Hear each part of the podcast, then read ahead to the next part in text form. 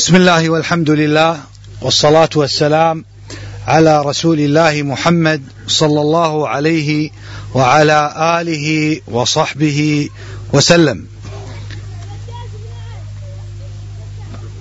العنوان كما هو منشور أصناف وصفات بعض المخالفين لدعوة الحق وستكون الكلمة إن شاء الله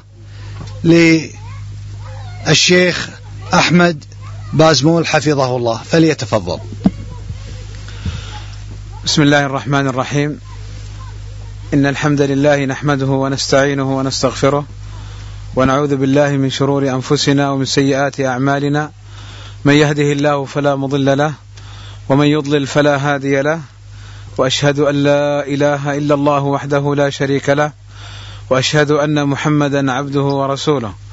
ألا وإن أصدق الكلام كلام الله وخير الهدى هدى محمد وشر الأمور محدثاتها وكل محدثة بدعة وكل بدعة ضلالة وكل ضلالة في النار.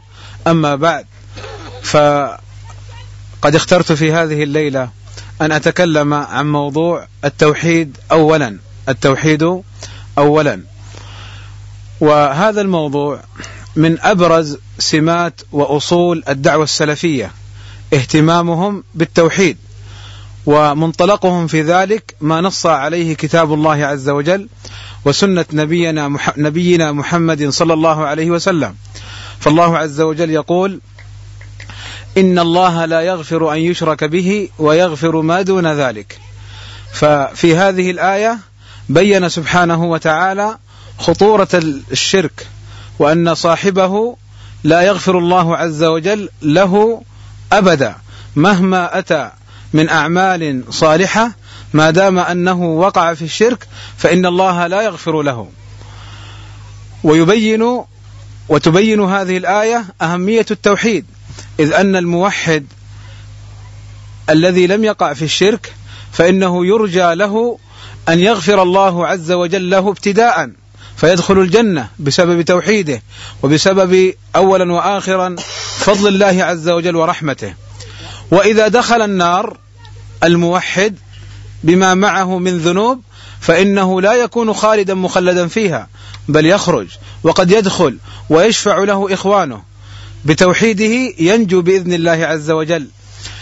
وقال الله عز وجل مخاطبا نبيه صلى الله عليه وسلم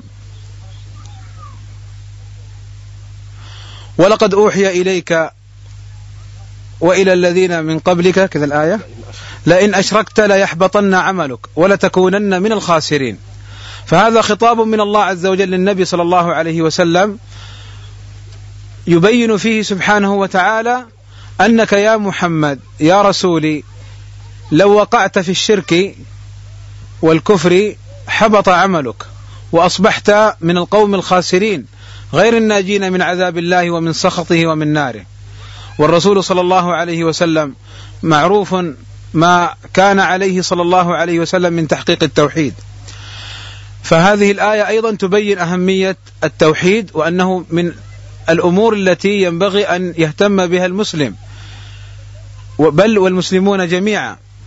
وجاء في الحديث القدسي عن النبي صلى الله عليه وسلم فيما يرويه عن رب عن ربه أنه قال سبحانه وتعالى: يا ابن آدم لو لقيتني بقراب الأرض بملء الأرض بقراب الأرض خطايا ثم لقيتني لا تشرك بي شيئا لغفرت لك ولا أبالي. يا ابن آدم لو لقيتني بقراب الأرض بما يملأ الأرض من الذنوب والخطايا غير الشرك ثم لقيتني لا تشرك بي شيئا لغفرت لك ولا أبالي.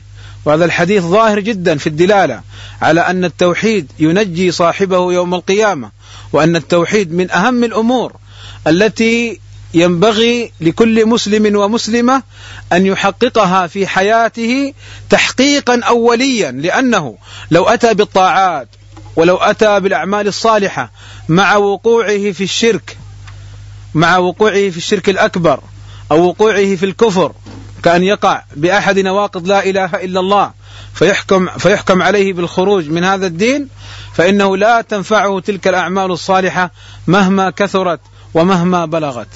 ولذلك الإمام أحمد رحمه الله تعالى لما سئل عن الرجل من أهل السنة يعني من أهل التوحيد ومن أهل الانقياد للمنهج الحق المنهج السلفي وعن ولكنه صاحب تقصير والذنوب وعن الرجل من أهل البدعة صاحب طاعة وصاحب أعمال صالحة. فقال الإمام أحمد وسئل الإمام أحمد عن هذين الرجلين فقال اسكت قبر الرجل من أهل السنة روضة من رياض الجنة وقبر الرجل من أهل البدعة حفرة من حفر النيران فما بالك بالكفر والشرك؟ فلا شك أن قبورهم نيران تشتعل عليهم. وفي الحديث عن النبي صلى الله عليه وسلم أنه لما بعث معاذ بن جبل رحمه رضي الله عنه وأرضاه لما بعث النبي صلى الله عليه وسلم معاذا إلى اليمن قال له إنك ستأتي قوما هم أهل كتاب.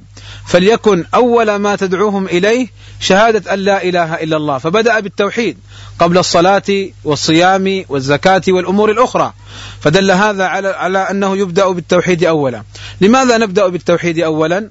لأنه كما سبق سبب للنجاة وسبب للفوز بالجنة سبب للنجاة من النار وسبب للفوز بالجنة. ولأنه الأساس التي تبنى عليه الأعمال. ولأنه الأساس التي تبنى عليه الأعمال ولأنه الأساس الذي إذا بطل وإذا انهدم انهدمت الأعمال. وإذا وإذا فإذا بطل أو انهدم انهدمت الأعمال. ولذلك كانت الدعوة السلفية وكان منهج أهل السنة والجماعة وهذا أمر قبل أن نقول الدعوة السلفية. لذلك كانت دعوة النبي صلى الله عليه وسلم للتوحيد كثر قول بعض قول بعض أهل العلم أن النبي صلى الله عليه وسلم دعا للتوحيد في مكة عشر ثلاثة عشر سنة وفي المدينة دعا إلى العبادات. وهذا صحيح من حيث التركيز على التوحيد في مكة لأنه كان يخاطب المشركين. ولكن النبي صلى الله عليه وسلم من منذ بعثته إلى أن توفي إلى أن, رقي إلى أن لقي ربه سبحانه وتعالى كان يدعو إلى التوحيد ويقرره. قبل موته. أما كان يقول لعنة الله على اليهود والنصارى اتخذوا قبور أنبيائهم مساجد فكانت حياته صلى الله عليه وسلم كلها توحيد. قل إن صلاتي ونسكي ومحياي ومماتي لله رب العالمين لا شريك له. وبذلك أمرت وأنا أول. طيب. فإذا دعوته صلى الله عليه وسلم صلى الله عليه وسلم للتوحيد في جميع حياته. وكذا كانت دعوة الأنبياء والرسل عليهم صلوات الله وسلامه. كانوا أول ما يدعون أقوامهم إلى توحيد الله عز وجل. ثم ننتقل إلى الصحابة رضوان الله عليهم أجمعين. فمن بعدهم الصحابة السلف الصالح رضوان الله عليهم أجمعين. فمن بعدهم كانت دعوتهم قائمة على التوحيد. قائمة على على التوحيد وهم القوم الذين أمرنا باتباعهم حيث قال صلى الله عليه وسلم في الفرقة الناجية الطائفة المنصورة ما أنا عليه اليوم وأصحابي. وإذا نظرنا إلى إلى الدعوات الأخرى التي سيأتي إن شاء الله بعض الكلام عليها نظرنا أنهم لا يهتمون بالتوحيد إما أن يهتموا بالأخلاقيات وبالزهد وبالرقائق والتوحيد عندهم أمر ثانوي أو لا يلتفت إليه بل بعضهم ينظر إلى التوحيد إلى أنه يفرق وإلى, إن إلى وإلى أنه يشوش وإلى أنه لا تتحمله عقول الناس. ألا ساء ما يقولون. وكبر وكبر عندك دقيقة. وكبرت كلمة تخرج من أفواههم. وبعضهم يبتدئ دعوته بالسياسة وإقامة دولة إسلامية وهي دعوة باطلة تخالف ما كان عليه النبي صلى الله عليه وسلم وأصحابه الكرام وصلى الله وسلم على نبينا محمد وعلى آله وصحبه أجمعين. والآن كلمة الشيخ أحمد سبيعي.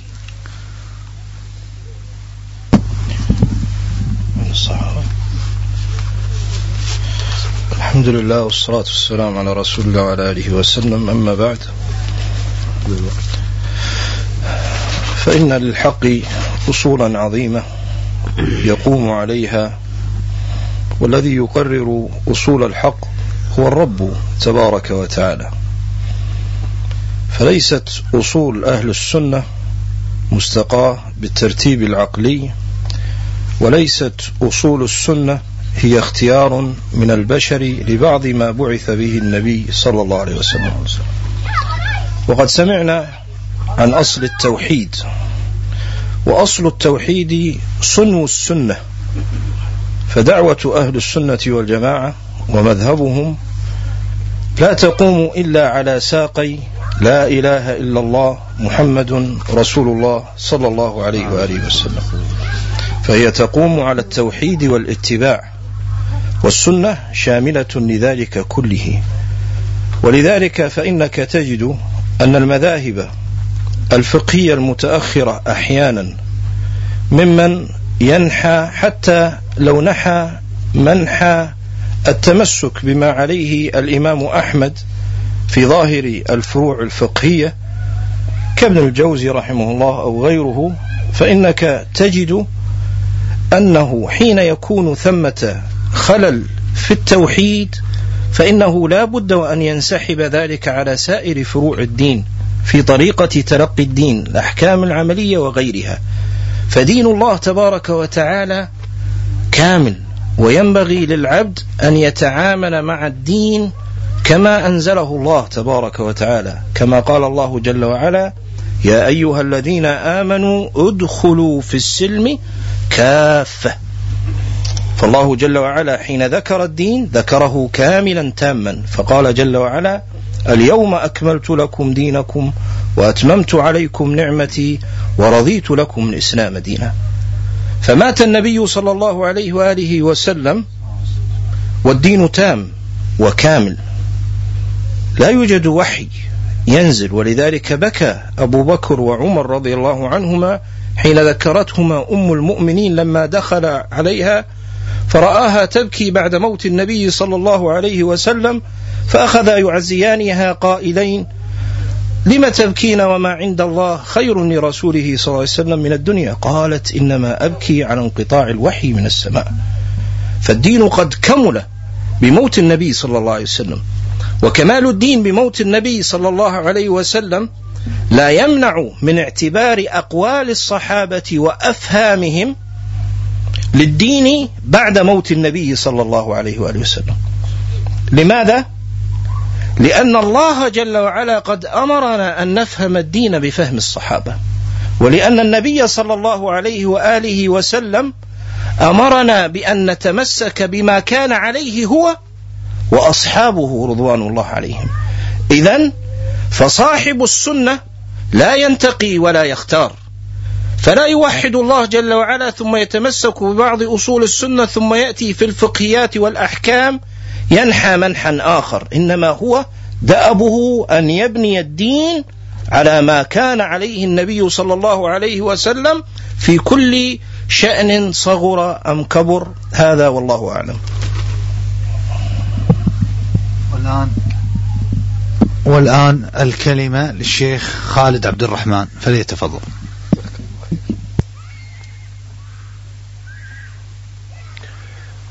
الحمد لله رب العالمين وصلى الله وسلم على محمد وآله وصحبه وسلم أجمعين. فأبتدئ كلمتي بقول الإمام أحمد رحمة الله عليه الذي صح عنه ورواه عنه بعض ثقات تلاميذه وذكره شيخا الإسلام ابن تيمية وابن القيم وذكره بإسناده الحافظ الإمام أبو يعلى رحمة الله عليه. وهو قول الإمام أحمد الحق عند الله واحد. فأقول الإمام أحمد وأئمة السلف يقررون حقيقة قررها الحق وجاءت في الكتاب والسنة وعليها أصحاب النبي صلى الله عليه وسلم أن الحق لا يتعدد وأن الحق واحد. ومن لطائف كلام ابن القيم حين تكلم عن الحق وأن الحق لا يتعدد ذكر قول الله عز وجل الله ولي الذين آمنوا يخرجهم من الظلمات إلى النور فقال وهو من لطائف ما قاله شيخ الإسلام ابن القيم قال إن النظر أو إن الناظر في كتاب الله لا يجد في موضع واحد قط أن الله جمع النور على أنوار وإنما يجد في مواضع عدة أن الله يفرد لفظ النور ويجمع لفظ الظلمات مع أن لفظ النور يصح جمعا في لغة العرب أن يقال أنوار. قال الإمام ابن القيم وهذا المراد منه البيان والإيضاح إلى أن الضلال يتعدد ويختلف وتتنوع طرقه وسبله. بينما الحق لا يمكن أن يتعدد ولا يمكن أن تكون له سبل في مقصوده وأصله. ولذلك فأصله واحد ولا يمكن أن يكون حقا وباطلا وإنما هما يتناقضان.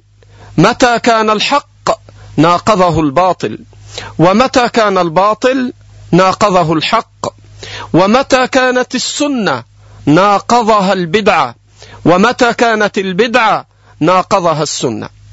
إذا عرف أن الحق عند الله واحد كما يقول الإمام أحمد رحمة الله عليه ويقوله أئمة أهل السنة حينئذ فلا تنخدعن بقول من يقول كل مجتهد مصيب يعنون أن كل مجتهد مصيب للحق عند الله. هذا كلام باطل وخلاف الأحاديث والآثار وخلاف الكتاب والسنة.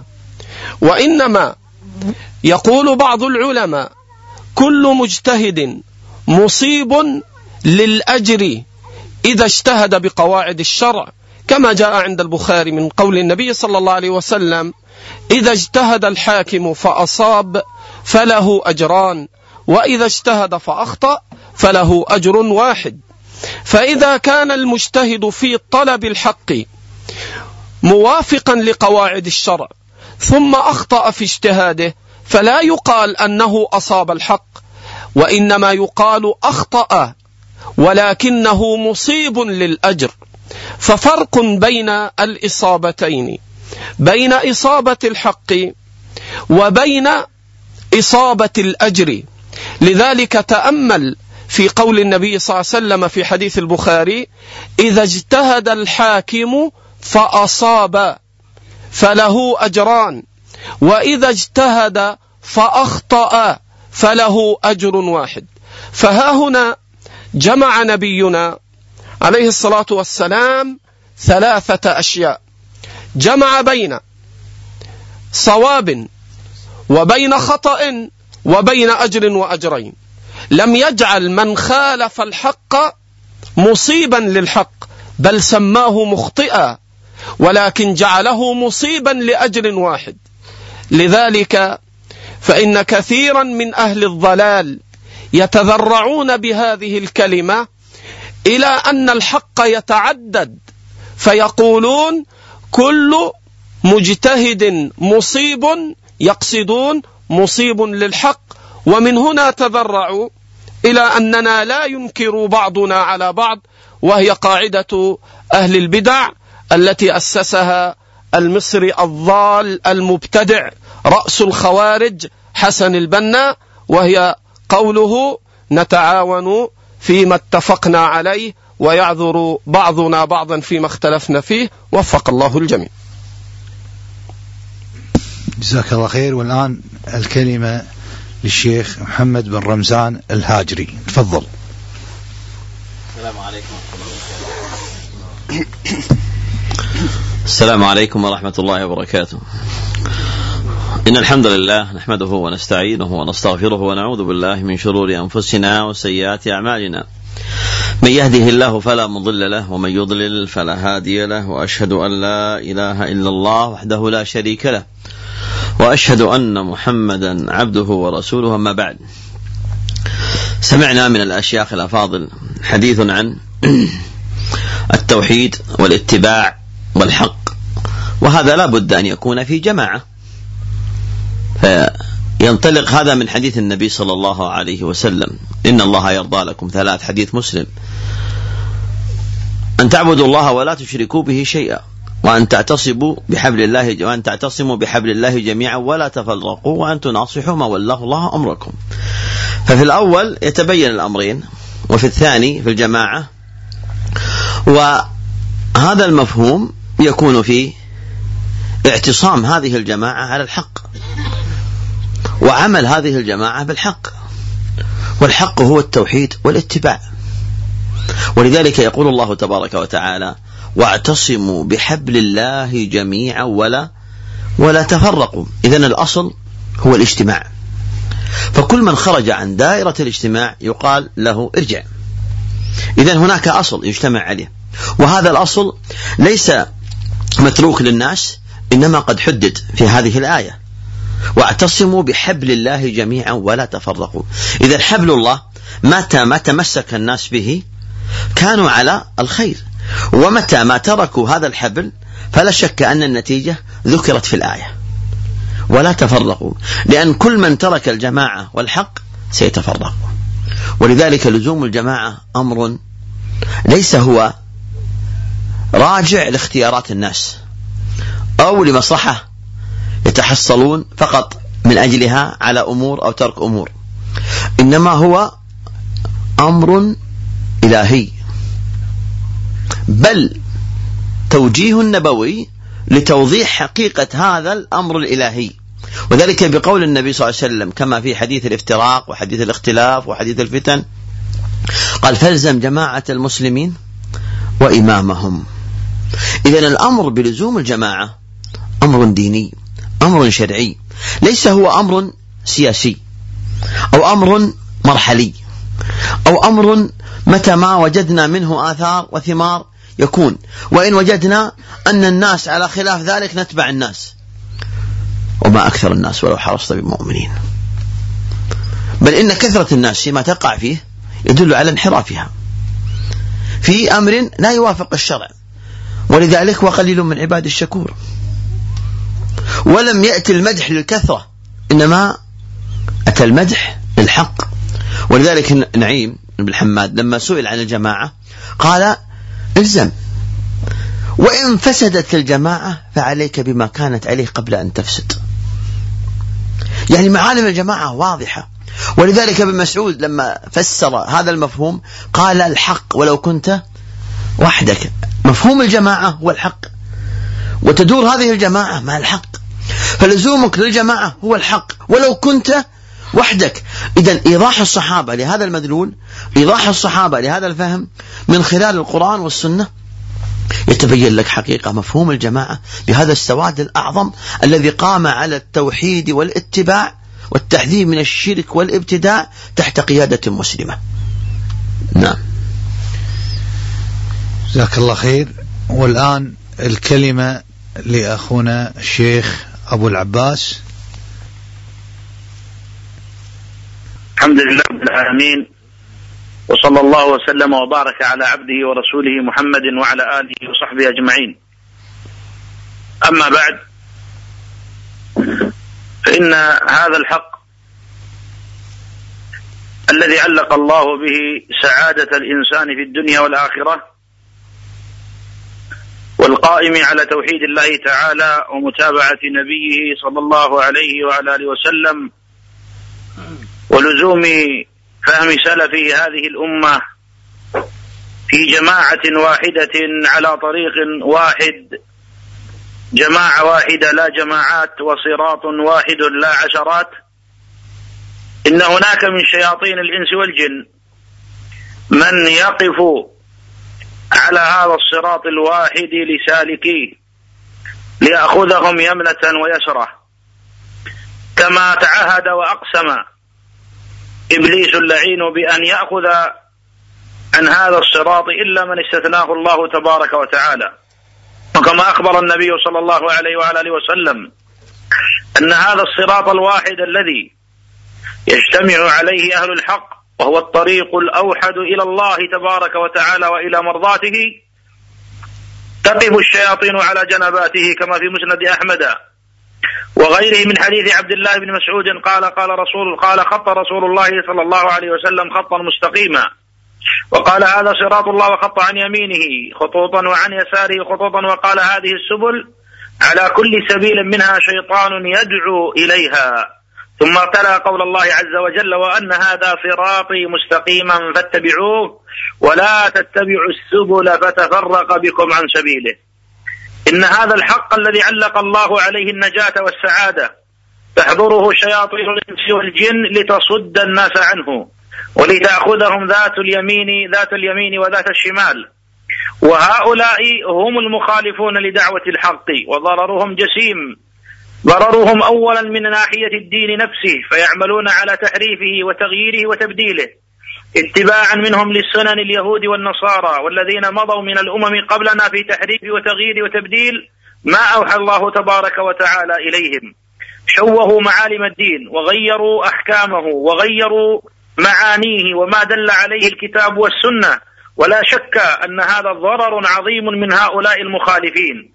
لهذا عظم موقع الحراسة والذب الذي فيه صد تحريف المحرفين ورد مخالفة المخالفين لدعوة الحق لأن ذلك مؤداه الحفاظ على هذا الوحي وعلى هذه الشريعة كما أنزلها الله تبارك وتعالى حياة للقلوب وإسعادا لها في الدنيا والآخرة. فإذا هذه مفسدة عظيمة تتعلق بالدين نفسه من حيث تحريفه وتغييره وتبديله. وهنا يعظم أجر من ذب عن الدين مبتغيا بذلك وجه الله ومرجعا الناس إلى المفاهيم الصحيحة الشرعية التي حرفها المخالفون على اختلاف درجاتهم وأصنافهم وطبقاتهم. أما المفسدة الأخرى للمخالفين للحق فيكفي أن تعلم أيها المسلم أولا أنهم يدعونك إلى نار جهنم. يجب أن تعلم أن أمر المخالفة أمر شديد وأن مؤداه إلى نار وإلى عذاب. كما في الصحيحين من حديث حذيفة بن اليماني قال قال رسول الله صلى الله عليه وعلى آله وسلم كما في الحديث ثم قال دعاة على فهل بعد ذلك الخير من شر؟ قال نعم دعاة على أبواب جهنم. من أجابهم إليها قذفوه فيها قال صفهم لنا يا رسول الله قال هم من جلدتنا ويتكلمون بألسنتنا. وقد ذكر شراح الحديث من العلماء كما تبقاه مبثوثا في فتح الباري وغيره من الشروح أن هؤلاء على رأس هؤلاء أهل الأهواء الداعين إلى البدع والضلال كالخوارج وغيرهم من أهل الأهواء. فإذا لا بد أن تعلم أن مفسدتهم عظيمة على دينك وعلى نفسك. فعلى نفسك أولا هذا الوعيد الشديد. ومن مفاسدهم العظيمة أنهم إن تبعتهم زادوك عن حوض رسول الله. كانوا سببا في ذودك عن حوض رسول الله صلى الله عليه وعلى آله وسلم. كما في الأحاديث الشهيرة المشتهرة الثابتة في الصحيحين وغيره ما نترك تخريجها اختصارا. أن النبي صلى الله عليه وعلى آله وسلم لما يذاد أناس عن أمته قد عرفهم بسيماهم من التحجير والغرة. فيقال فيقول امتي أمتي فيقال إنك لا تدري ما أحدث بعدك. إنهم لم يزالوا يرجعون القهقرى. إنهم غيروا وبدلوا. فأقول سحقا سحقا لمن غير وبدل. إن هؤلاء يدعونك إلى النار. كما قال النبي صلى الله عليه وعلى آله وسلم كل بدعة ضلالة وكل ضلالة في النار. إن مفاسدهم إن هؤلاء هم أهل الفتنة. الذين يدعون إلى خلاف دعوة الحق هم أهل الفتنة. كما قال الله تبارك وتعالى هو الذي أنزل عليك الكتاب منه آيات محكمات هن أم الكتاب وأخر متشابهات. فأما الذين في قلوبهم زيغ فيتبعون ما تشابه منه ابتغاء الفتنة وابتغاء تأويله. الآيات.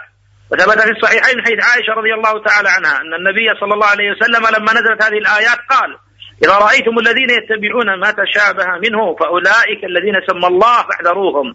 وقد عد العلماء في شرح هذا الحديث من رؤوس هؤلاء الذين يبتغون الفتنة ويبتغون تأويله أنهم الخوارج وذكرهم للخوارج هم على سبيل التمثيل بكونهم أول فرقة ظهرت ووردت فيها عشرات الأحاديث عن رسول الله صلى الله عليه وعلى آله وسلم وإلا فإنه يشمل كل أهل الأهواء الذين يبتغون الفتنة. فإذا إن وجود والسماع وانتشار مسموعات ومقروءات ومطبوعات المخالفين لدعوة الحق أيا كانوا ومن كانوا ولعله تأتي فرصة للحديث عن بعضهم أن هذا إنما هو فتح أبواب الفتنة على المسلمين. الفتنة في دينهم بتغييره وتبديله والفتنة في دنياهم بسفك الدماء وغير ذلك وقلقلة الأمن وانتهاك الأعراض وإثارة الفرقة بين المسلمين وإثارة الشقاق بين المسلمين فإنه ما أثار الفتنة ولا الفرقة ولا الشقاق إلا أهل الأهواء والبدع. فإذا مفاسد وخطورة المخالفين لدعوة الحق على اختلاف أصنافهم وعلى تباين أوصافهم إنما يتعلق به إفساد هذا الدين في نفسه. وتغيير ما أنزل الله تبارك وتعالى ونسبة ما ليس من دين الله إلى دين الله. وهذا شره عظيم. أو ما يتعلق بالعباد فإن ضرر وخطورة المخالفين عليهم يعتبر على الدين وعلى الدنيا. والله تعالى يقينا وإياكم وعموم المسلمين شر كل مخالف وشر ضرره وأن يوفقنا للثبات على ثغور حراسة الدين من أهل التغيير والتبديل والله أعلم. جزا الله الشيخ والمشايخ على هذه الكلمات الطيبات. فقد ابتدأوا في بيان أصل الأصول وأساس الملة توحيد الله جل وعلا كما قال تعالى وقضى ربك ألا تعبدوا إلا إياه. وبين الإخوة أن هذا الأمر باقتفاء ما كان عليه محمد صلى الله عليه وسلم وأصحابه. فليس للسني أن يختار الطريق بعقله وهواه ومزاجه بل عليه باقتفاء ما كان عليه الصحابة كما قال الحق تعالى والسابقون الأولون من المهاجرين والأنصار والذين اتبعوهم بإحسان رضي الله عنهم.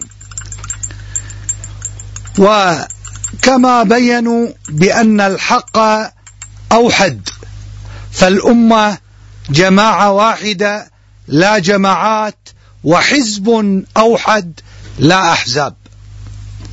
ومن خالف هذا الحق صار من الاثنين وسبعين فرقة التي نص عليها محمد صلى الله عليه وسلم حيث قال ستنقسم أمتي.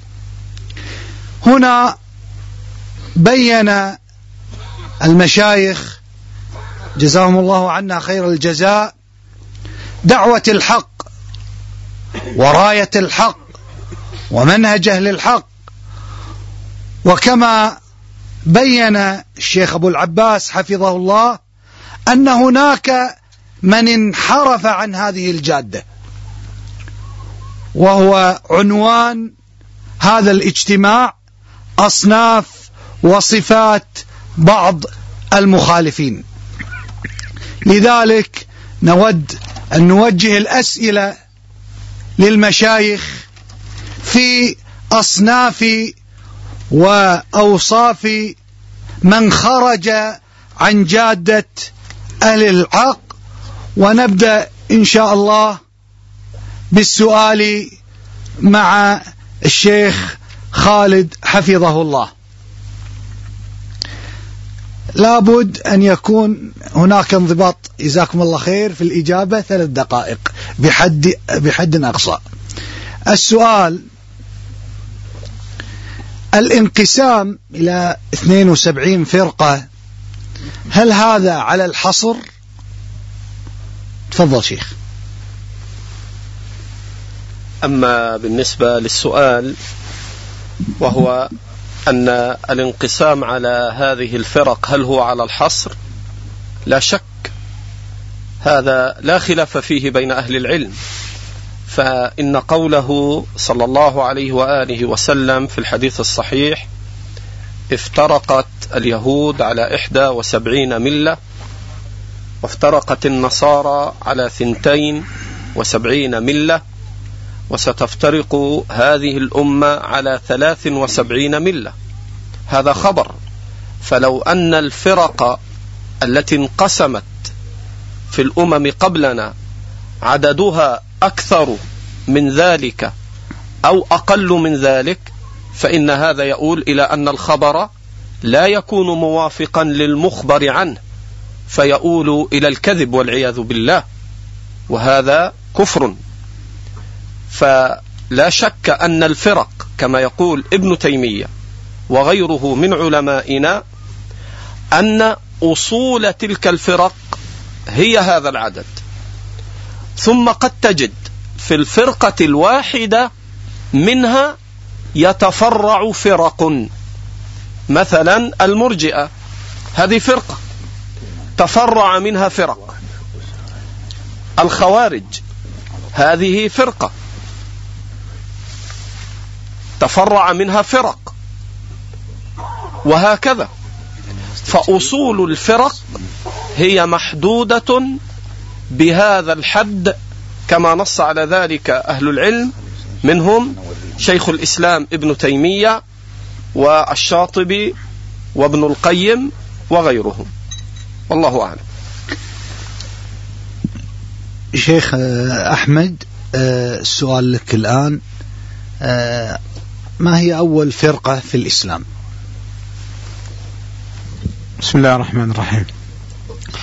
أول فرقة في الإسلام كما ذكر الشيخ خالد جزاه الله خيرا هم الخوارج الذين ذكرهم النبي صلى الله عليه وسلم وحذر منهم وبين بعض صفاتهم عليه الصلاة والسلام وحاربهم الصحابة وقاتلهم فهم الخوارج. نعم. نعم. آه شيخ محمد آه أرجو بيان يعني عن فرقة القدرية ومتى نشأت هذه الفرقة.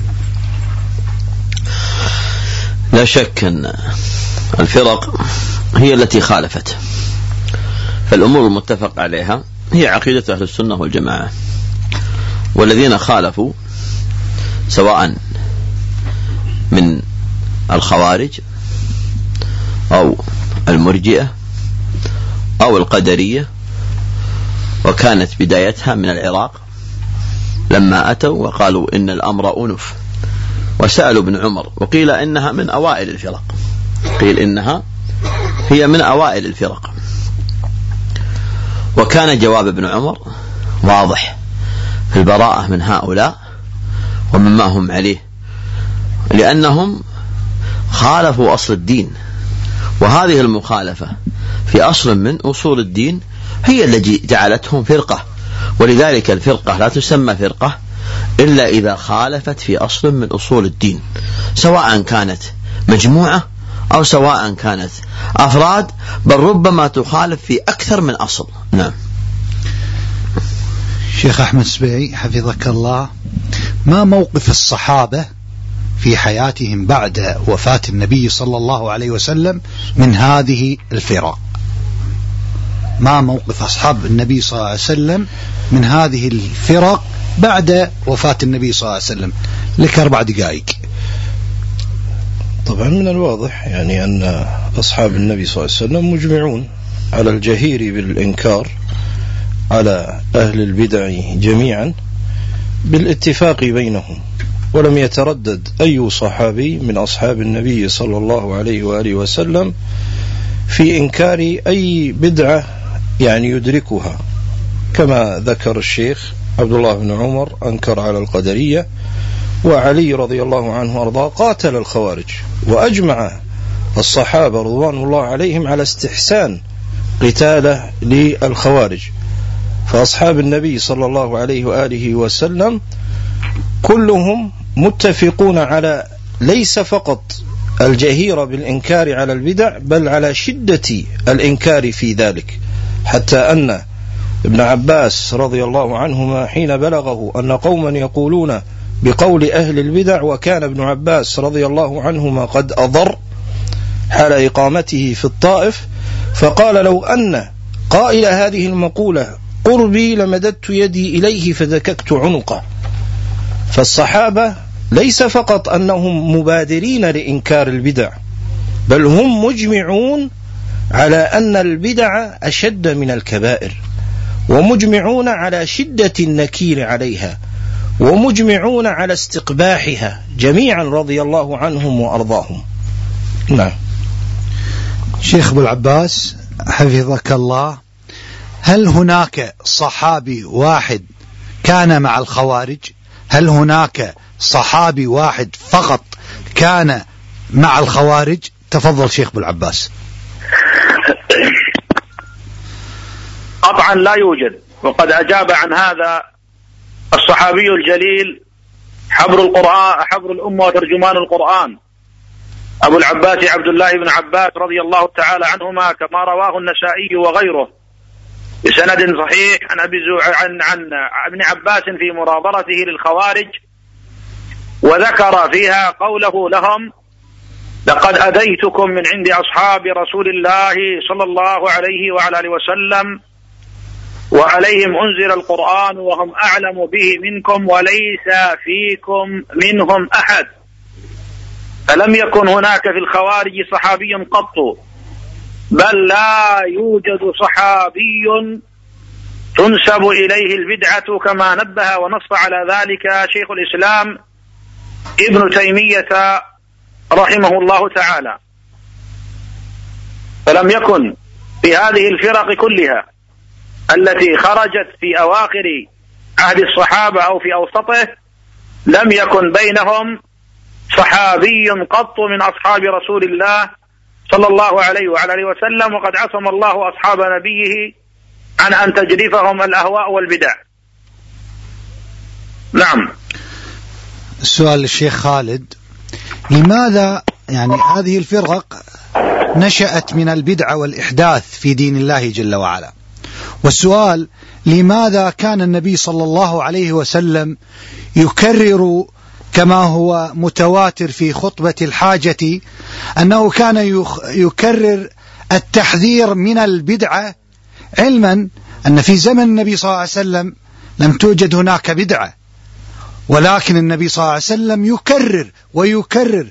النبي صلى الله عليه وسلم قد نهى عن أشياء كثر أو كثيرة ولكن البدعة لم تكن موجودة في عهد النبي وما زال النبي صلى الله عليه وسلم يحذر منها كما جاء ذلك في خطبة الحاجة. أي أرجو التكرم ببيان هذا الأمر.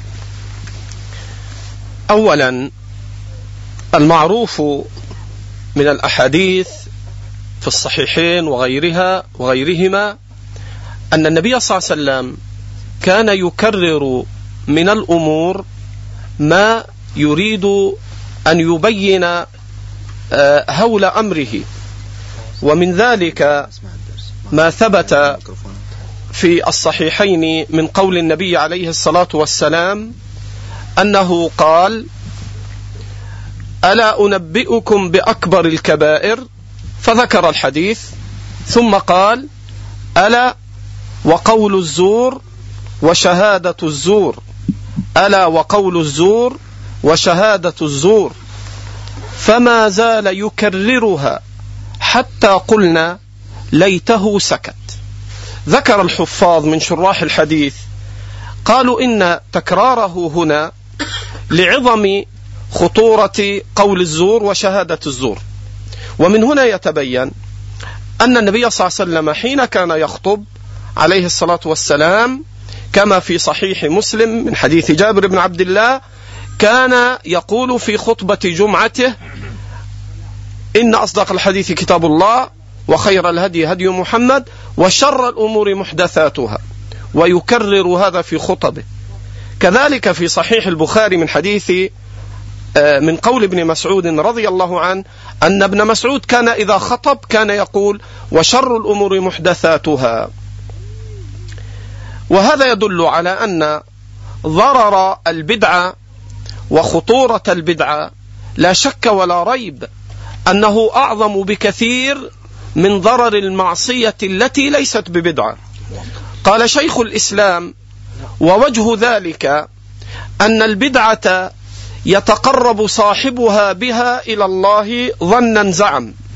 بينما المعصية فإنه يعصي وهو يعلم أنه عاص. فالبدعة لا يفكر صاحبها بالتوبة.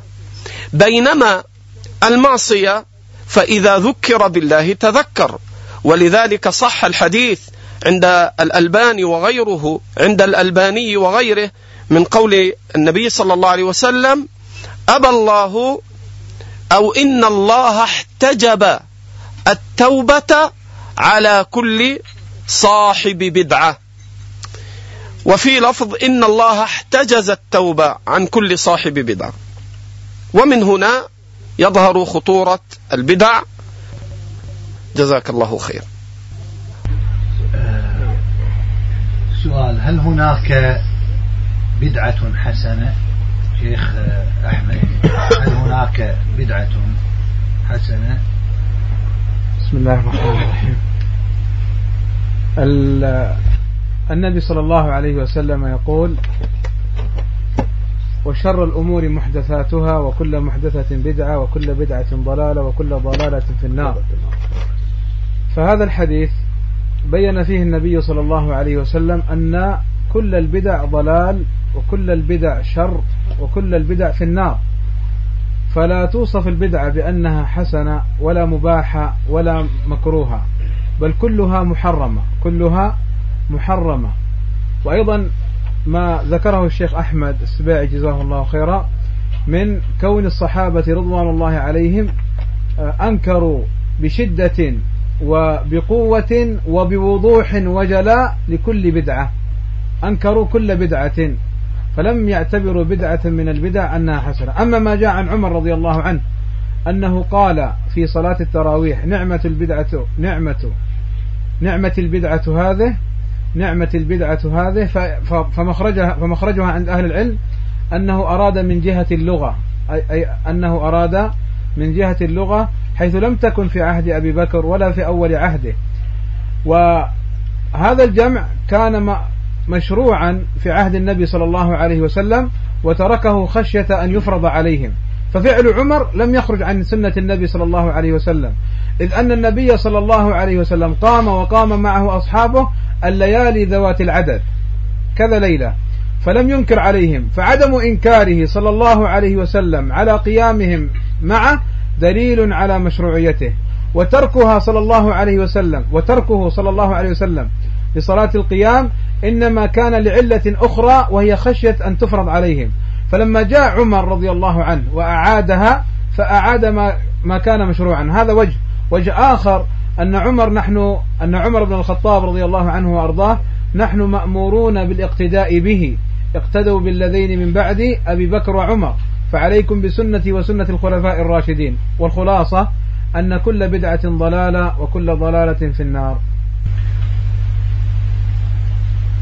شيخ بن رمزان حفظك الله آه، الرواية المشهورة الصحيحة عندما أنكر ابن مسعود أبو عبد الرحمن على أهل الحلق فقال هنا بأنهم على تأسيس ضلالة وقال كذلك إما أنهم على ملة.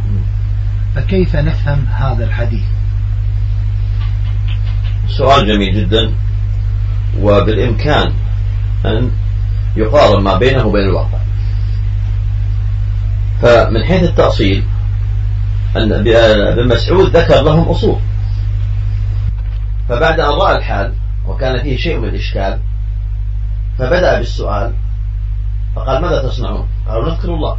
فلما كان الجواب بوصف شرعي هو يعلم أنهم على خلافه من حيث الوصف بخلاف الأصل. فمن حيث الأصل الأصل في الذكر أنه مشروع والاجتماع عليه مشروع. ولذلك قال أبو موسى الأشعري إني رأيت أمرا أنكرته وما رأيت إلا خيرا. الخير اللي رآه من حيث أصل أصل الاجتماع لكن الشر اللي رآه وصف هذا الاجتماع. فهناك أصل على الاجتماع لكن هذا الوصف هو اللي أنكره. وصف خلاف السنة.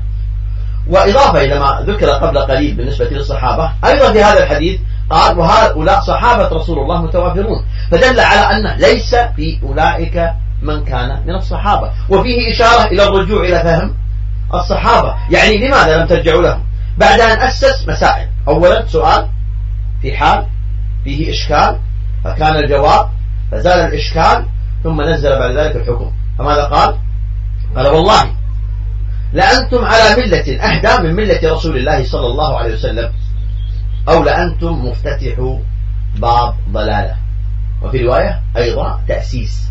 فقوله لهم لأنتم على ملة أهدى من ملة رسول الله هذا وصف لهم بالمحال. لا يمكن أن تكونوا على أمر الخير مما عليه الرسول صلى الله عليه وسلم. فهذا فيه صفعة في وجوه هؤلاء وقطع الالتفات إلى أن يكونوا على أمر من أنواع الخير. ولكن الشبهة عالقة في أذهانهم. بدليل أن أحدهم قال قال يا أبا عبد الرحمن. وهنا يكنيه لعله يستدرج منه استعطاف جواب فقال يا أبا عبد الرحمن إنما أردنا خيرا. فكان الجواب بعد ذلك وكم من مريد للخير لم يدركه وهذا فيه في الحقيقة تفصيل جدا جدا قوي في مسألة النظر للأقوال والأعمال وحال واقع الصحابة. أنتم على ملة أهدى؟ الجواب سيكون حتما وجزما لا. إذا الأمر الثاني أنتم مفتتحوا باب ضلالة. أنتم على ملة ضلال. لستم على ملة هدى. إذا هذا تأصيل في الاختلاف. ولذلك قوله مفتتح انظر الافتتاح للشيء بالجزء اليسير القليل. ولكن المآل ماذا حصل؟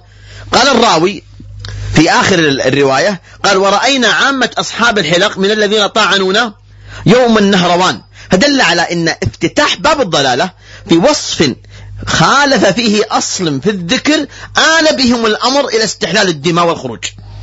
فدل على أن تأسيس وافتتاح باب الضلالة وإن كان يسيرا في أمر جزئي لا يرى له هذا المآل وهذه النتيجة التي لم تكن متوقعة آل بهم الأمر إلى ذلك. مع أن هذه النتيجة المتوقعة قد ذكرها ابن مسعود لهم في نفس المجلس بعد أن قال لهم لأنتم مفتتحوا باب ضلالة. هذه آنية رسول الله لم تنكسر بعد. هذه ثيابه لم تبلى. هؤلاء صحابة رسول الله متوافرون. يعني جميع الأمور قرب الزمن قرب العهد بدليل أن النبي صلى الله عليه وسلم أخباره وأموره موجودة وبدليل أن النقل عنه ومن يرجع لهم لا يزالون على قيد الحياة وموجودون ولم ترجعوا لهم ودل على أن عدم العود إلى أهل السنة وعدم العود إلى علماء الصحابة وعدم العود إلى أحد من هؤلاء دليل على بداية الانحراف إذا ترك التلقي من أسباب الانحراف. أيضا الأمر الأخير وهو الخطير جدا في هذه النتيجة قال أنتم مفتتحوا باب ضلالة أو على ملة نهدى؟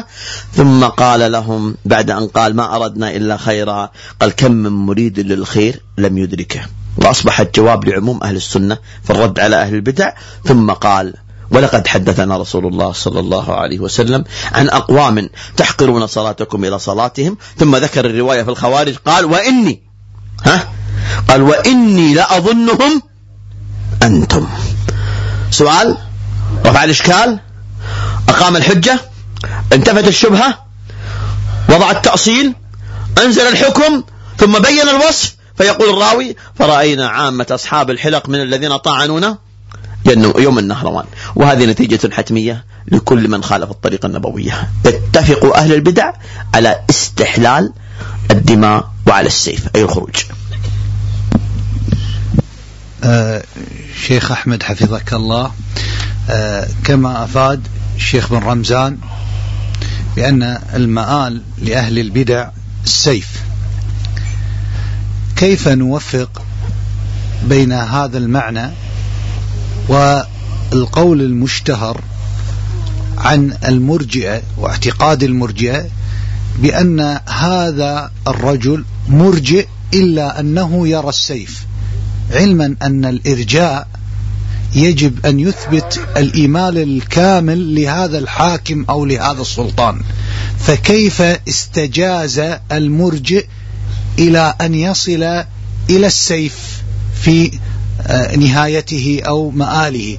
فلذلك نجد في كتب الرجال يقول القائل فلان مرجئ يرى السيف فكيف نجمع بين الإرجاء والسيف؟ طبعا يعني من المعلوم يعني آه، أن النبي صلى الله عليه وآله وسلم قد سلك في بيانه للفرق والتحذير منها مسلكين. مسلكا عاما يحذر فيه النبي صلى الله عليه وسلم تحذيرا عاما من الافتراق عن الحق وهذا في أحاديث كحديث الفرق وكحديث الأخرى التي فيها التحذير من الأهواء عموما. وأيضا مسلك آخر وهو مسلك التعيين فيعين النبي صلى الله عليه وآله وسلم بعض الفرق خاصة بالذكر والتفصيل في أوصافها ومن المعلوم أن المتفق عليه في هذا الباب مما عينه النبي صلى الله عليه وسلم هم الخوارج. فأحاديثهم من وجوه كثيرة في الصحيحين وغيرها من ذكر النبي صلى الله عليه وسلم لهم. وإن كان قد عين النبي صلى الله عليه وسلم القدرية في حديث فيه نوع بحث بين أهل العلم لكن المقصود نأخذ القدر المتفق عليه وهو أن النبي صلى الله عليه وآله وسلم لماذا خص الخوارج بالذات بالتعيين بالتحذير من بدعتهم وبذكر أوصافهم صلى الله عليه وسلم. وبجواب هذا السؤال يتضح جواب السؤال المقصود. فالنبي صلى الله عليه وآله وسلم عين هؤلاء الخوارج بالذكر لسبب. السبب الأول هو أن الخوارج يحصل بهم الإخلال بالأمن. وإذا اختل الأمن اختل كل مصلحة دينية ودنيوية بعد ذلك. ولذلك الله جل وعلا حين يمتن على عباده فإنه يذكر نعمة الأمن ثم يذكر نعمة الإيمان كما قال الله جل وعلا قرية كانت آمنة مطمئنة. ولذلك ثبت عن النبي صلى الله عليه وآله وسلم حين يرى الهلال أنه يقول اللهم أهله علينا بالأمن والإيمان فالخوارج يخلون بالأمن فإذا اختل الأمن اختلت كل مصلحة أخرى. الأمر الآخر ما ذكره السلف الصالح رحمهم الله تعالى كأبي الجوزاء وغيره من أن أهل الأهواء تفرقت بهم الأهواء واشتركوا في السيف. فمآل أهل الأهواء جميعا إلى أنهم يشتركون في السيف وفي الخروج مهما كان هوى الرجل منهم. وبهذا يتضح جواب ما يعني سألت عنه. الله يحفظك. جزاك الله خير. الآن سؤال لأبي العباس حفظه الله. نود أن نتكلم عن الفرق والجماعات السياسية في هذا العصر. فهي تتمثل المناهج البدعية المنحرفة التي خرجت عن ما كان عليه محمد صلى الله عليه وسلم وأصحابه. وعلى رأس هذه الفرق والجماعات جماعة الإخوان. فحبذا لو تفضل الشيخ أبو العباس بإعطاء نبذة عن جماعة الإخوان. تفضل مشكور لك خمس دقائق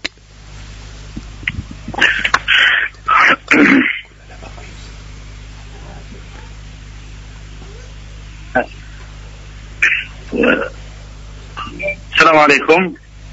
تسمعون أنا حقيقة يخفى علي صوت كثير من المشايخ ولا أتمكن من الاستفادة من سماع أجوبتهم. ولا أدري عن سماع كلامي.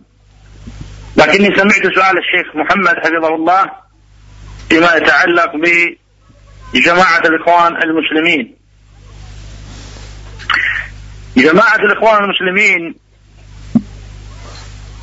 حقيقتها نستطيع أن نقول أنها أن نقول أن إنها حزب سياسي يسعى للسيطرة على مقاليد الحكم أو المشاركة فيه متخذا للدين وسيلة لذلك. وأما تأسيسها بدأ كجمعية في عام 28 900 وألف ثم حلت ثم أعيدت وقد أنشأها حسن بن عبد الرحمن بن أحمد البنا الشهير بالساعات في تلكم السنة. وكان قبلها توجد جمعية أنصار السنة استأسست عام 26 900 وألف وما يسمى بالجمعية الشرعية. فأنشأ جمعيته قائمة على هدف يعلنه وهو جمع كل من قال لا إله إلا الله كما في أجوبته على أسئلة في جريدة كانت تصدر في حين إن لم أهم اسمها المسلمون. فذكر أن أصل دعوته أن كل ناطق بلا إله إلا الله نطقا بغير بغض النظر عن تحقيقه لهذه الكلمة وهذه طبعا شرح من قبلي أو بغض النظر عن الاختلافات الدائرة بين من ينطق بهذه الكلمة فكلهم داخل في جماعة الإخوان المسلمين. واتخذ من مبادئ وقيم موجودة في عصره أسسا لدعوته. من ذلك الاعتماد على الوطنية. فأدخل وأشرك معه في جماعته كما هو معلوم اثنين من رؤوس النصارى الكفار وكان أعضاء في اللجنة التأسيسية لجماعة الإخوان المسلمين. كما أنه أول من مد الجسر للتقارب مع أعداء الصحابة رضوان الله تعالى عليهم أجمعين. كما أنه أذاع وأشاع أصل أن عداء المسلمين لغيرهم إنما هو عداء لا من أجل الدين والعقيدة ونص على اليهود وإنما من أجل الأرض والمطالبة بالحقوق المسلوبة. وأقام دعوته أيضا على ما كان شاع في ذلك العصر من الدعوة إلى المبادئ الاشتراكية العمالية والمالية. ولذلك قرر هو ذلك وقرره كثير من أتباعه كما هو موجود ومثبت في كتاب الإخوان المسلمون أحداث صنعت التاريخ أي التاريخ المؤلم حقيقة لهذه الأمة. فأنشئت هذه الجماعة لهذا الهدف السياسي الظاهر واتخذ الدين وسيلة. كذلك اعتمد في دعوته على ما قد كان شاع قبله ومارسه محمد عبده وجمال الدين الأفغاني الملقبان بالإمامين الاصلاحي الإصلاحيين. وتلميذها وتلميذهما وهو احسن حالا منهما محمد رشيد رضا وهو صاحب القاعدة الذهبية المسماة بالقاعدة الذهبية المنارية نتعاون فيما اتفقنا عليه ويعذر بعضنا بعضا فيما اختلفنا فيه. ومنذ قيلت هذه الكلمة فإن مرادهم فيها كل من انتسب إلى الإسلام ولو خالف أصوله وأتى بالنواقض العظام لدين الله تبارك وتعالى أو أحدث في دين الله عز وجل. فليس كما يقوله بعض المشايخ من أن قائل هذه الكلمة أراد بها شيئا وأن أتباعه وسعوا دائرتها بل هي واسعة من يوم أن نطق بها حتى شملت غير المسلمين كما قرروه نظريا ووقعوا فيه عمليا. فهذه هي جماعة الإخوان المسلمين حركة سياسية هدفها الوصول للسلطة أو المشاركة في الحكم تتخذ من الدين ستارا لها ولدعوتها. وهذا باختصار إن شاء الله. ما زال السؤال لكم. هل جماعة الإخوان فرقة من الفرق؟ شيخ أبو العباس. أما ما نعرفه عن علمائنا الكبار كما أعرفه عن شيخنا مقبل بن هادي الوادعي رحمه الله تلقيا. وكما هو معلوم عن شيخ أهل السنة في هذا العصر عبد العزيز بن عبد الله بن باز كما في فتوى صوتية له قبل وفاته بسنتين أنه عدها وجماعة التبليغ من الثنتين والسبعين فرقة. وكما أعرفه عن شيخ شيوخنا محدث المدينة النبوية حماد الأنصاري رحمه الله تعالى رحمة واسعة كما مثبت في المجموع في ترجمته. وغيرهم من أهل العلم ينصون على أنهم فرقة ويدخلونهم في تعداد الثنتين والسبعين الفرقة الضالة. وأما ما يقوله بعضهم من أنه لا ينطبق عليهم مسمى الفرقة لأنهم حزب سياسي لا أصول لهم هذا في الحقيقة فيه نظر من جاء من ناحيتين.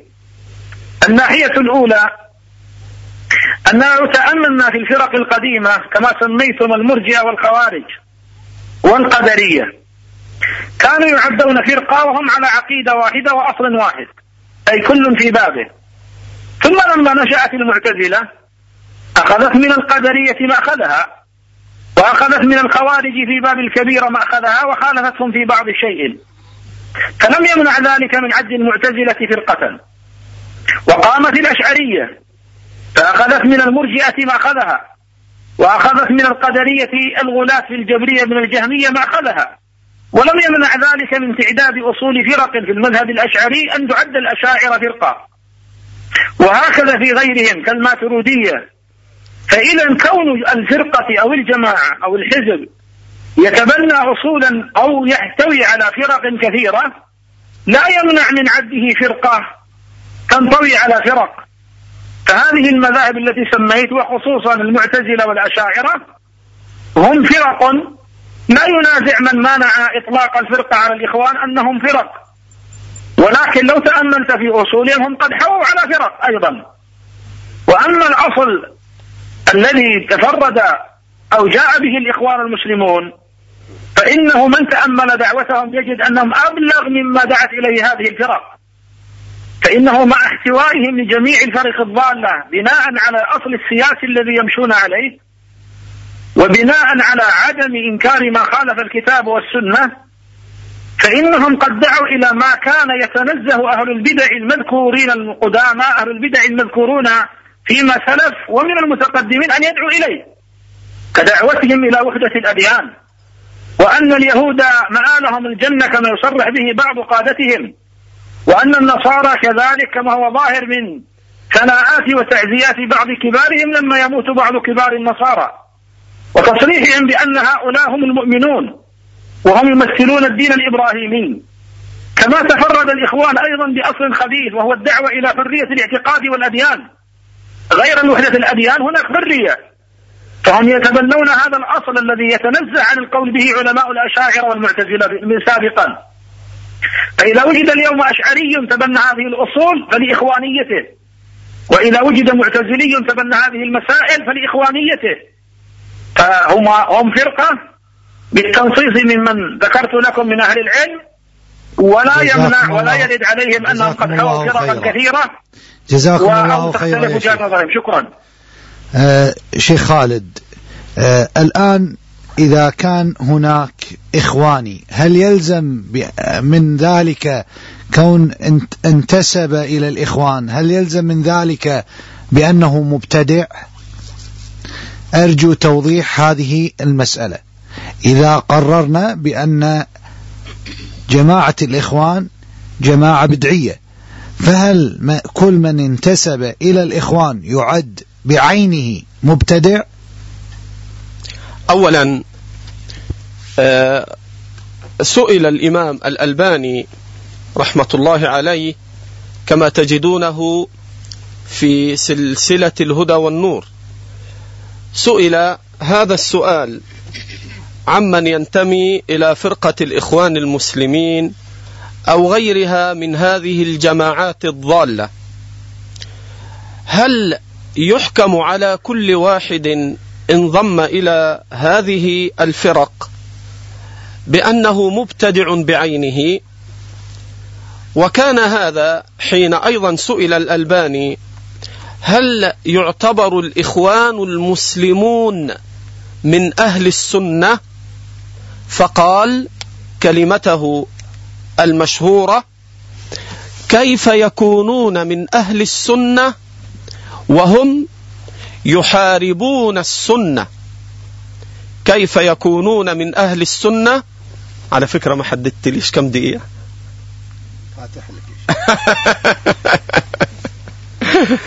فقال كيف يكونون من أهل السنة وهم يحاربون السنة؟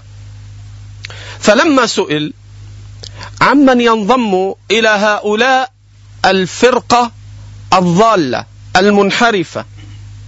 وقد صرح بأنهم كيف يكونون من أهل السنة وهم يحاربون السنة.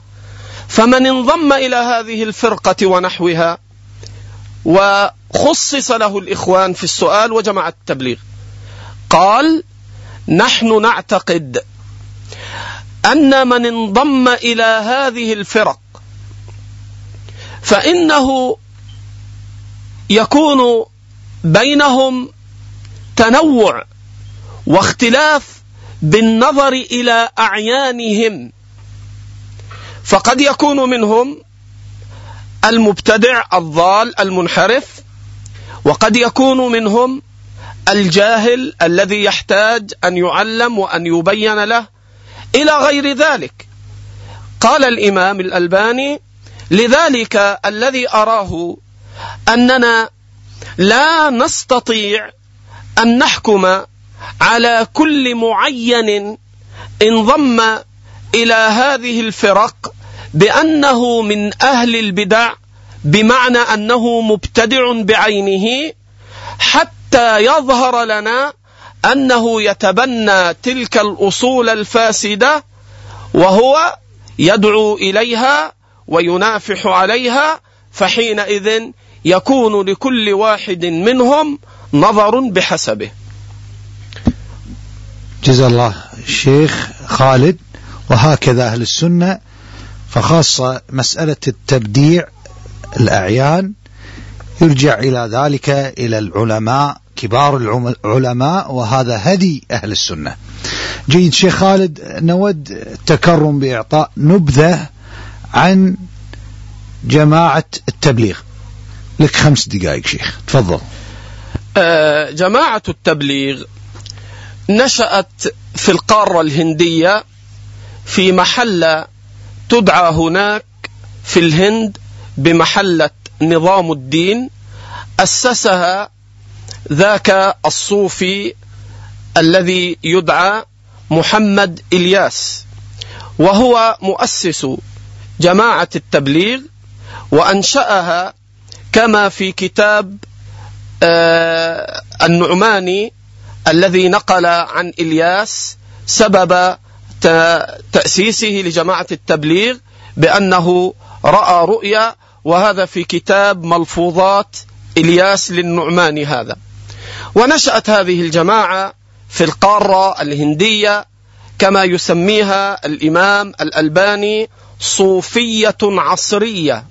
وكما حكم عليها الإمام ابن باز في شريطه في شرح المنتقى من نيل الأوطار قبل موت الإمام ابن باز بسنتين حيث سئل هل الإخوان المسلمون وجماعة التبليغ كذا وكذا وكذا هل هما من الفرق الهالكة التي تدخل في حديث الثنتين والسبعين؟ فقال نعم نعم تدخلان تدخلان كل من خالف ما كان عليه السلف الصالح يدخل في هذه الفرق. فقال السائل يعني هل جماعة الإخوان والتبليغ من تلك الفرق؟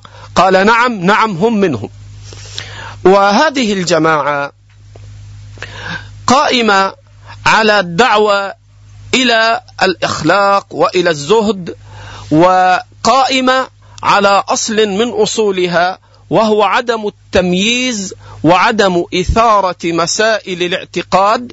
لذلك من أصولهم التي يعلمونها أتباعهم أن من أصول جماعة التبليغ هو عدم الكلام في الخلافيات في مسائل الاعتقاد.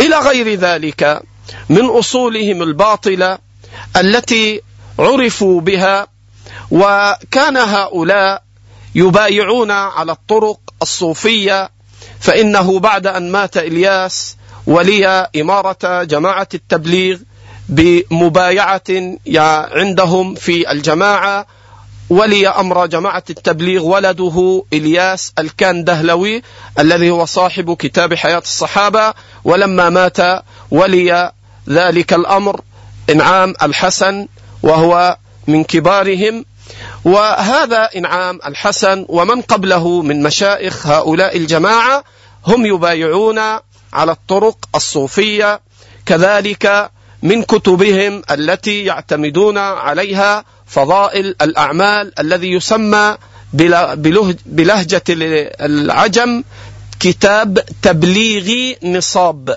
وترجمتها باللغة العربية أي منهج التبليغ. هذا كتاب تبليغي نصاب أي ترجمته باللغة العربية منهج التبليغ. تجد فيه الشرك الصريح وتجد فيه الاستغاثة بالنبي صلى الله عليه وسلم من الشرك الأكبر. وتجد فيه أن بعض أولياء الأولياء أتى إلى القبر إلى قبر النبي صلى الله عليه وسلم فمد النبي فمد ذاك الصوفي يده فمد النبي يده إلى ذاك الصوفي. هذا كله مبثوث في كتاب تبليغ نصاب. وهي جماعة أصدق وأقوى وأفضل من وصفها بعد كونها من الفرق الهالكة وهو العلامة ابن باز أنها من الثنتين والسبعين فرقة. أيضا وصف الإمام الألباني حين وصف هذه الجماعة في شريطه حين تكلم عن كتاب ظاهرة الإرجاء في الفكر الإسلامي لسفر الحوالي فقال كنت قديما أسمي جماعة التبليغ قبل ثلاثين سنة صوفية عصرية والآن بدا لي أن أسمي هؤلاء يقصد سلمان وصفر لأن البحث كان عن كتاب ظاهرة الإرجاء لسفر الحوالي. قال والآن بدا لي أن أسمي هؤلاء خارجية عصرية. فسمى جماعة التبليغ صوفية عصرية وسمى سفر وجماعته بخارجية عصرية. هذا مختصر حول جماعة التبليغ. جيد. آه، شيخ أحمد آه، لو أعطيتنا نبذة عن جماعة آه، محمد سرور زين العابدين وجماعة الجماعة القطبية اللي تتمثل بسيد قطب ومحمد قطب. نعم. جيد. شيخ محمد. شيخ محمد. لا يلا يلا شيخ يلا يبي منك تجاوب شيخ احمد يلا السؤال عن السرورية عن السرورية نعم ونعم طيب طبعا كشأن الفرق جميعا تنسب إما للبدعة المعينة التي تختص بها كالمعتزلة وإما تنسب لمن شهرت به كجهم كالجهمية. لو سمحت.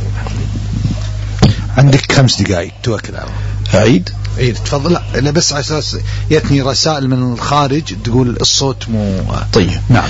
فأقول إن كشأن يعني البدع جميعا وكشأن الفرق فهي إما أن تنسب إلى الفعل والبدع المعينة التي تشتهر فيها كالمعتزلة والقدرية وإما أن تنسب إلى من اشتهرت به كالجهمية. لكن الذي أحب أن أنبه عليه هنا أن هناك فرق لا يؤثر في الحكم الشرعي بين الجماعات الإسلامية السياسية وبين الفرق الهالكة. وأحب أن أضيف أن الشيخ ربيع حين سمع وصف أحدهم قال إن الجماعات فقال سمها الفرق فهذه إضافة لما تقدم. فالمقصود وكذلك الشيخ الفوزان ينص على أنها فرق. وهذا موضع اتفاق بفضل الله تبارك وتعالى بين أهل العلم على أن الجماعات الإسلامية السياسية هي فرق وامتداد للفرق. الذي أحب أن أنبه إليه أنه هناك فرق بين الجماعات الإسلامية السياسية والفرق الهالكة من جهة تكوينها ونشأتها. فالفرق الهالكة آه، لها نظام تقوم عليه من أصول في الاعتقاد تختص بها في الغالب الحال. أما الجماعات الإسلامية السياسية ففي الحقيقة أنها لا تختص ببدعة معينة ولذلك كما تفضل الشيخ أبو العباس وفقه الله تبارك وتعالى ونبه استطرادا على هذه الفائدة المهمة الدقيقة أن الجماعات الإسلامية السياسية من الممكن أن يجتمع فيها أوحال الفرق كلها. بل إن الأمر قد يتعدى ذلك إلى أنها مع استمرارها في التطلع للسلطة ومخالطة العلمانيين وانتحال شعارات الكفار فقد يصل الأمر ببعضهم إلى أن يخرج من مسمى الفرقة إلى الكفر عياذا بالله تبارك وتعالى. فالمقصود أنه في القديم كانت الفرق صاحب الفرقة المعينة إما أن يكون خارجيا يكفر الإمام ويخرج عليه كما كان جهم نفسه وإما أنه يكون يدعون إلى مقالة معينة. أما في هذا الزمن فالجماعات الإسلامية السياسية قد استفادت استفادة تامة من التنظيمات السياسية التي وجدت في الغرب كالشيوعية وغيرها كما نصوا هم في مصنفاتهم وكتبهم كما قال مثلا سعيد حوا في بعض كتاباته أنه أنهم استفادوا من الشيوعيين فهم تأثروا بنظام الكيانات الحزبية السياسية التي نشأت في الغرب واستفادوا منها كثيرا سواء كان في طريقة تنظيمهم أو في طريقة سيرهم أو في استخفائهم وباطنيتهم. فالمقصود أن أن هذه الجماعات هذه الجماعات الإشكال الذي حصل خلال الأربعين أو الخمسين أو السنة الماضية في كشفها أنها تتخفى عن الاعتقادات المعينة. فإذا واءمت رواجا للسنة أظهرت السنة فصار أمرها في خفاء وصراع ونزاع بحيث لم تتضح صورتها تمام الاتضاح إلا بأحد ثلاثة أسباب. تتبع بعض أقوال أئمتها التي تنضح بمخالفة السنة وإما بأن يخرج خارج منها يتوب إلى الله سبحانه وتعالى فيظهر لك بعض ما كان خافيا كما حصل في مسألة التبليغ مثلا. هذه مقدمة لا بد منها. نأتي الآن إلى ال... شيخ باقي لك. 15 لا الحين جواب السؤال. نشفع له نشفع له آه تعطي لها من وقتك. من وقتك. لك من ثلاث دقائق. توكل على الله فالمقصود أن محمد سرور ضرورية. محمد سرور كعبد الرحمن عبد الخالق سواء بسواء. سواء بسواء. هؤلاء كلهم إخوان مسلمون.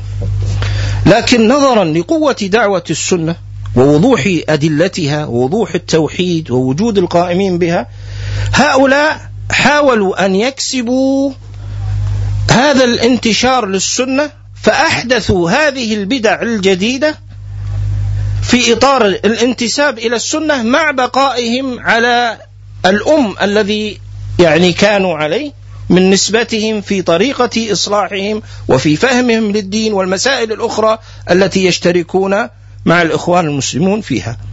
حاول هو أن يؤسس جماعته في الكويت وبذر بذرة. لكنه أخذ رواجه الكبير وانتشاره الكثير للسعودية لانتشار السنة أكثر هناك وهذا يكفي. عذ- عذرا للمقاطعة. يعني محمد سرور زين العابدين كان في الكويت. كان في الكويت. وكان مع ودعا لنحلته في الكويت بعد خروجه من الإخوان المسلمين وسجل شريطا مع الألباني رحمه الله في أواخر السبعينيات. ثم بعد ذلك جاء إلى الكويت وبذر بذرة السرورية. لكن الكويت هذه البذرة لم تنل انتشارا لأن عبد الرحمن عبد الخالق قد سبقه فيما أراد. يعني سبقه في أن ينتسب إلى السنة مع قضية ال- ال- ال- العمل السياسي وفقه الواقع وهذه البدع الأخرى التي عليها الإخوان المسلمون.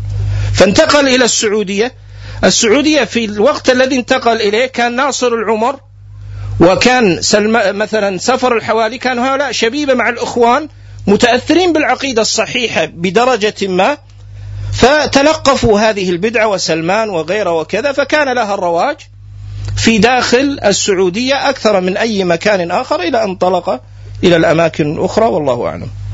يعني مما يصدق ما تفضلت به بأن كتاب الثوابت والمتغيرات للصاوي آه الذي قام بطبعه ونشره هو محمد سرور زين العابدين.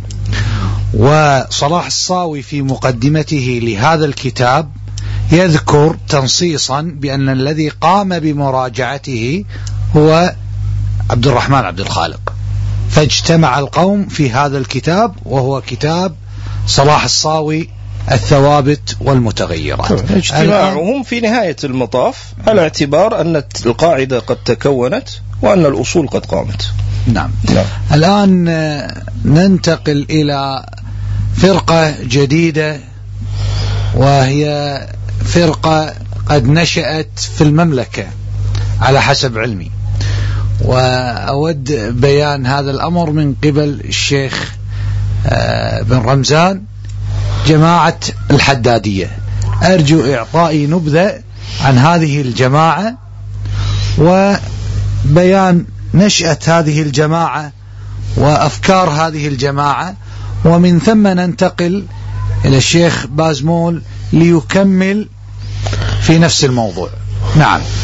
قبل أن نبدأ فقط هنا إضافة إلى ما يتعلق بالسرورية. السرورية هي في الحقيقة مثل ما تفضل أخونا الشيخ أحمد. آه، لكنها جعلت هناك عنوان أو ما يسمونه بأهل الصحافة منشيت. هذا العنوان العريض قالوا سلفية المعتقد وعصرية المواجهة. فأرادوا أن يربطوا ما بين هذه الثوابت التي أرادوا في نشرها احتواء الكثير من تلاميذ المشايخ بدعوى سلفية المعتقد. ولا شك أن الاعتقاد والدعوة السلفية يعني آه، عنوان براق الكل يعني آه، تتوق نفسه أن يكون خادما في نشره وتأصيله. ولذلك أذكر لكم مشكلة الخوارج الذين خرجوا في عهد علي بن أبي طالب فأسموهم بإيش؟ بالحرورية. ليس عندهم مشكلة في الأسماء والصفات. انتبهوا معي يا إخوان. ليس عند الخوارج في عهد علي بن أبي طالب مشكلة في الأسماء والصفات ولا في دعاء القبورية أو الدعوة بل كلهم ضد ذلك. لكن عندهم ثلاثة أمور. اعتزلوا الجماعة وخلعوا البيعة وكفروا الحاكم وما أشبه الليلة بالبارحة. فلا فرق بين هاتين الفرقتين إلا الحاء والسين. فأبدل الحاء بسين فتصبح عندك الاسم. أما الأصل فهي سواء. فالحرورية محلها السرورية. تماما. فليس عند هؤلاء في الأسماء والصفات بل ردوا ومعروف بعض كتاباتهم وفي القبورية ردوا معروفة بعض كتاباتهم ولكن لما أتى في الأمور الأخرى فإذا بهم سكتوا عن الانحرافات في الأسماء والصفات والانحرافات العقدية لأن القوم معهم في الفكر. أما مسألة محمود الحداد فمحمود الحداد مغمور. ونشأ في مصر وأتى للسعودية ولا يعرف عنه تلقي عن أهل العلم أبدا. أنه جلس للعلماء أبدا. نعم عرف أنه كان يعتني بالمخطوطات ويجمع المخطوطات ويطبع. وهذا وكان له كتابات وتنتشر. ومعروفة محمد عبد الله الحداد ألف وثلاثمائة وأربعة وسبعين وبعدها نقط. يعني مولدي ونهاية موتي لا أدري عنه. وكان يكتب هذه الكتابات وينشرها باسم السنة ويدعي غيرته على السنة. فإذا أتى أسماء أهل العلم يطعن فيهم ويتكلم في أهل العلم ويزعم بذلك أنه نصرة للعقيدة. بل في مقدمته كتاب العلم كتب كتاب سيء وذم أهل العلم في تلك الفترة فخرج كتابه فاتصلت به. قلت يا محمود ماذا تقصد بهذا؟ قال أقصد علماء مصر. قلت أنت في السعودية. ونشرت كتابك في السعودية. أنت تطعن في العلماء من أجل الفتوى التي أفتوا بها بجواز الاستعانة؟ اعلم يا حداد أن مطارق أهل السنة ستطرقك.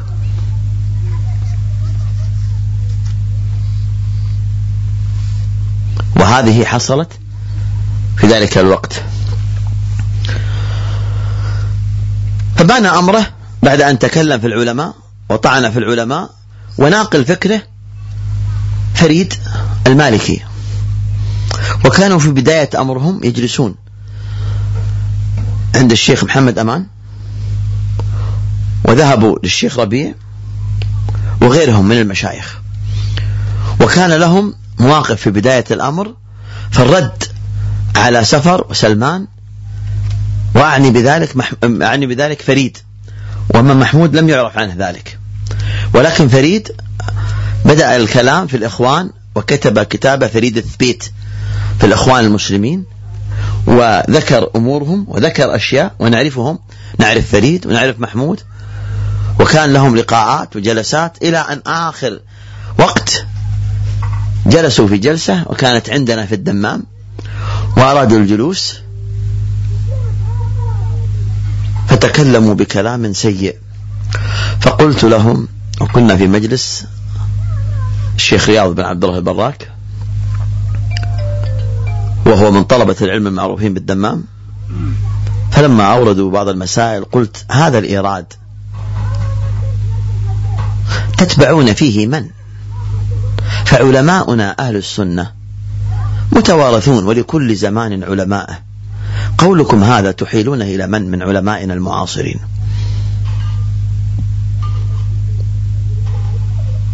من؟ فقالوا ماذا تريد؟ تريد نقول الألباني فذكروا مثالب. تريد نقول ابن باز فذكروا مثالب. تريد تقول الشيخ ابن عثيمين فذكروا مثالب. فاتصل أخونا في تلك الجلسة بالشيخ ربيع. فلما اتصل وإذا به ينصح الجميع وكان ذلك المجلس هو المجلس الأخير مع فريد ومن معه. ثم بعد ذلك أصبح أمرهم في تمزق من حيث الطرح. فكانوا يطعنون في العلماء باسم مسألة الاعتقاد. وعندهم جانب شديد جدا في مسألة إما وإلا. والعالم السني السلفي لو وقع منه ما وقع منسوف ولا ينظر لأي شيء منه. ثم تدرجت الحدادية فحصل ما حصل محمود الحداد وذاع فكره وكان عبد اللطيف باشميل معروف بذلك. وكان هناك مكالمة أيضا ومجلس وإن وصلك يا عبد اللطيف شريطي هذا فلعلك تذكر تلك الجلسة التي تحدثت معك فيها في دفاعك عن عبد عن محمود الحداد. وذكرنا في تلك الملاصحة عندما أقول أنتم وأنت تقول لا تقول نحن. نحن لسنا جماعة. قلت أنت تدافع عن أشخاص وتدافع عن أمور. أنتم بدايتها. أنت ومحمود وفريد. أذكر بدايتكم كلكم.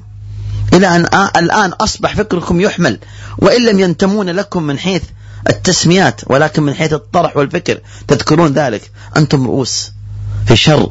هم جعلتم نصب عينيكم الإمام المحدث الألباني. وأنتم طعنتم في العلماء الأولين لا تريدون الأولين. تريدون تصيرون إلى علماء الزمان. ولم يرضيكم ولكن ذلك المجلس انكشف حديثكم. في ابن باز والألباني وابن عثيمين وغيرهم تتسترون بالشيخ محمد أمان الجامي ولقد حدثني قبل موته تحذيرا منكم. نعم هناك من ذكركم وأنتم في تلك المجالس وأثنى عليكم. نعم عندما كنتم على ذلك الطرح الحسن ولكن لما شابكم ذلك الطرح السيء أصبح الآن فكركم يتناقل في العالم الإسلامي. وكل من يعرف عنه بالطعن في علماء السنة يقال له هذا حدادي. نعم هذا وصفكم ولعل تكملة الحديث لأخي الشيخ أحمد مزمول حفظه الله يتكلم عن خطر هذه الدعوة أو هذه الجماعة جماعة الجماعة الحدادية وبيان آه، ما هم عليه من انحراف وضلال. تفضل شيخ أحمد بازمول بسم الله الرحمن الرحيم. الحمد لله رب العالمين والصلاة والسلام على المبعوث رحمة للعالمين. أما بعد فالحدادية خطرها يظهر بمعرفة مناهجها ومعرفة أصولها ومعرفة ما تدعو إليه. وأول قضية أنبه عليها هو أن أهل الباطل في هذا العصر ولعل هذا من آثار دعوة الإخوان المسلمين قبحها الله أنهم إذا أرادوا أن يحرفوا الناس عن الحق لم يحرفوهم من جهة دعوتهم إلى الباطل صراحة وإنما من جهة دخولهم وتسميهم بالسنة ثم خروجهم بجماعة من من المسلمين عن السنة موافقة لبدعتهم وضلالهم. وهذا ما فعله محمود حداد في المدينة النبوية حيث تظاهر بالسنة والتمسك, والتمسك بها فالتف من, تف من التف حوله من الشباب. وللمعلومية كما ذكر بعض الإخوة أن محمود الحداد تكفيري الأصل فهو تكفيري جاء إلى المدينة يتظاهر بالسنة. من أصول هذه الطائفة والفرقة المنحرفة قضية أن كل من وقع في البدعة فهو مبتدع ضال.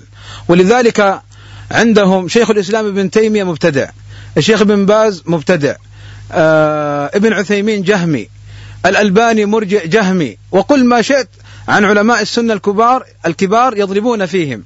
أيضا من أصولهم التي حذر منها النبي صلى الله عليه وسلم الغلو.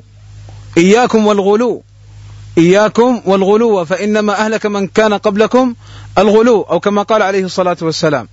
فهم أهل غلو وشدة. ولذلك يصدق عليهم حديث النبي صلى الله عليه وسلم لما ذكر الخوارج. حينما حينما قال يخرج من ضئضئ هذا أقوام تحقرون صلاتكم إلى صلاتهم وصيامكم إلى صيامهم وقراءتكم للقرآن إلى قراءتهم. قال صلى الله عليه وسلم يقتلون أهل الإيمان ويتركون أهل الأوثان. وهذا حالهم. فعدو الحدادية اللدود أهل السنة. عدو الحدادية اللدود أهل السنة. ولذلك الألباني ربيع رحمة الله على الألباني وحفظ الله الشيخ ربيع من أشد أعدائهم. ومرة كنت جالس مع مجموعة من الإخوة. وكان هناك رجل جاء إلى مكة ليس من أهل مكة جاء إلى مكة يتظاهر بالسنة ويتظاهر بنشر العلم فكان حوله الشباب. وأنا لم أعلم بحاله لم نكن نعلم بحاله أنه حدادي. فلما جلسنا سألني, سألني أحد الإخوة سؤالا قال يا يا فلان ما أبرز علامات الحدادية؟ قلت طعنهم في الألباني فقام والله كالسهم. قام كالسهم ثم خرج. قلت أبرز علامات الحدادية طعنهم في الألباني. ولذلك عدوهم اللدود أهل السنة قاطبة والألباني وربيع الخصوص. طيب أيضا من علاماتهم أنهم أهل خفاء فلا فلا يظهرون دعوتهم وما يبثونه على من يتبعهم في العامة. ونحن الحمد لله سواء في السعودية أو سواء في الكويت أو سواء في أي مكان الدعوة قائمة والدين ظاهر ما يحتاج إلى خفاء. وقال عمر بن عبد العزيز رحمة الله عليه إذا رأيت قوما يتناجون في خفاء فاعلم أنهم على تأسيس ضلالة. ومن التخفي وعدم التصريح أيضا من من من سماتهم أنهم لا يعترفون أن هناك شيء اسمه حدادية حتى لا يظهرون على الساحة. فتجد منهم من يقول يا أخي ما في حدادية. وهو يماشيهم ويذهب ويخرج معهم ويطعن في الألباني ويقول ما في حدادية. تدرون لماذا؟ لأمرين. أما الأمر الأول فهو لأنه يرى أن الحدادية هم السلفية. ولأنه يرى أن السلفية هم المرجئة الضالة. وأما الأمر الثاني حتى لا يشتهر وحتى لا يظهر أمر هذه الطائفة. لذلك هذا من سماتهم. أيضا من سماتهم شعوره تصدرهم في في في قيادة الناس ودعوتهم وشعورهم بأنهم أهل للحكم على الغير مع جهلهم وعدم علمهم. أيضا من من علاماتهم أو من سماتهم وصفهم لأبي حنيفة بأبي جيفة. العلماء الكبار يترحمون على أبي حنيفة وما وقع فيه من خطأ يبينونه ويقولون رحمة الله عليه. أما هؤلاء فإنهم يصفون أبا حنيفة رحمة الله عليه بقولهم أبا جيفة. إذا سمعت رجل في هذه الأيام يقول هذا الكلام فاعلم أنه حدادي. وفرق بين من سبق من العلماء في ذمهم لأبي حنيفة باعتبار جهة معينة وبين أصول هؤلاء. فأولئك السلف الذين ذموا أبي أبا حنيفة رحمة الله عليه ذموه من باب حماية المجتمع من أخطائه وذموه من باب التنفير عن هذا الرجل حتى لا يتابع فيما أخطأ. ولكن بعد أن مات وبعد أن انتهت الأمور هذه كلها وبين العلماء ما عندهم من أخطاء التي وقع فيها اجتهادا دون تقصد ودون مخالفة للحق ترحموا عليه وسكتوا عما مضى. فلا يأتي إنسان يقيس على هذا. ولذلك من أشد أوصاف الحدادية وهو أمر يدل على ما سبق أنهم ينزلون آثار السلف على في أهل البدع والابتداء ينزلونها على أهل السنة. من أشد أوصافهم. وهذا الظاهر هو معنى قول الشيخ محمد بن هادي شيخنا الشيخ محمد بن هادي المدخلي حفظه الله تعالى أنهم يغالون في الآثار. أنهم ينزلونها ينزلون آثار السلف وأحكامهم على أهل البدع في أهل السنة. وهذا من أشد أوصافهم. وأيضا من أوصافهم إثارتهم لمسألة العذر بالجهل وتكفيرهم لمن يعذر بالجهل. وتضليلهم ثم تكفيرهم لمن يعذر بالجهل. وهذا هو محطة تكفيرهم. الحدادية في الأصل هم تكفيريون. أيضا من علاماتهم قولهم بحرق فتح الباري. وأيضا من علاماتهم رميهم للسلفيين بالإرجاء. وأيضا من علاماتهم التي يعرفون بها أنهم في فترة ماضية قبل عشر سنين تقريبا كانوا في خفاء يعملون في خفاء والآن بدأوا في الظهور. وقد شن عليهم الشيخ ربيع جزاه الله خيرا من قبل على الحداد وعلى باشميل والآن في هذا العصر على بعض الحدادية ممن ينتسبون إليهم. ومن أبرز علاماتهم أيضا من أبرز علامات الحدادية أنهم ينظرون إلى من يطعن في أهل السنة من ممن قد يكون من أهل السنة ولكن اشتد عليهم وخالفهم وهم قد يعني حذروا منه أو قد ردوا عليه ويعني وبينوا أخطاءه يأتون لهذا ويناصرونه ويمدحونه ويؤازرونه لأنه حرب على على السلفيين. واضح؟ هذه علامة وسمة. فقد هنا تعلمون أنه قد وجدت خلافات بين بعض السلفيين. والآن قد يعني تكلم الشيخ ربيع جزاه الله خيرا في هذه المسألة. فيأتون لذاك المخالف وينصرونه ويمدحونه وإمام العصر والعلامة. لماذا؟ لأنه يطعن في السلفيين. فهذه من علاماتهم. وصلى الله وسلم على نبينا محمد وعلى آله وصحبه وسلم. جزاك الله خير. آه، جزا الله خير الشيخ بن رمزان وبازمول على بيان آه، آه، هذه الفرقة. وأود من الشيخ أبو العباس الإضافة إذا كان هناك أي إضافة فليتفضل مشكورا.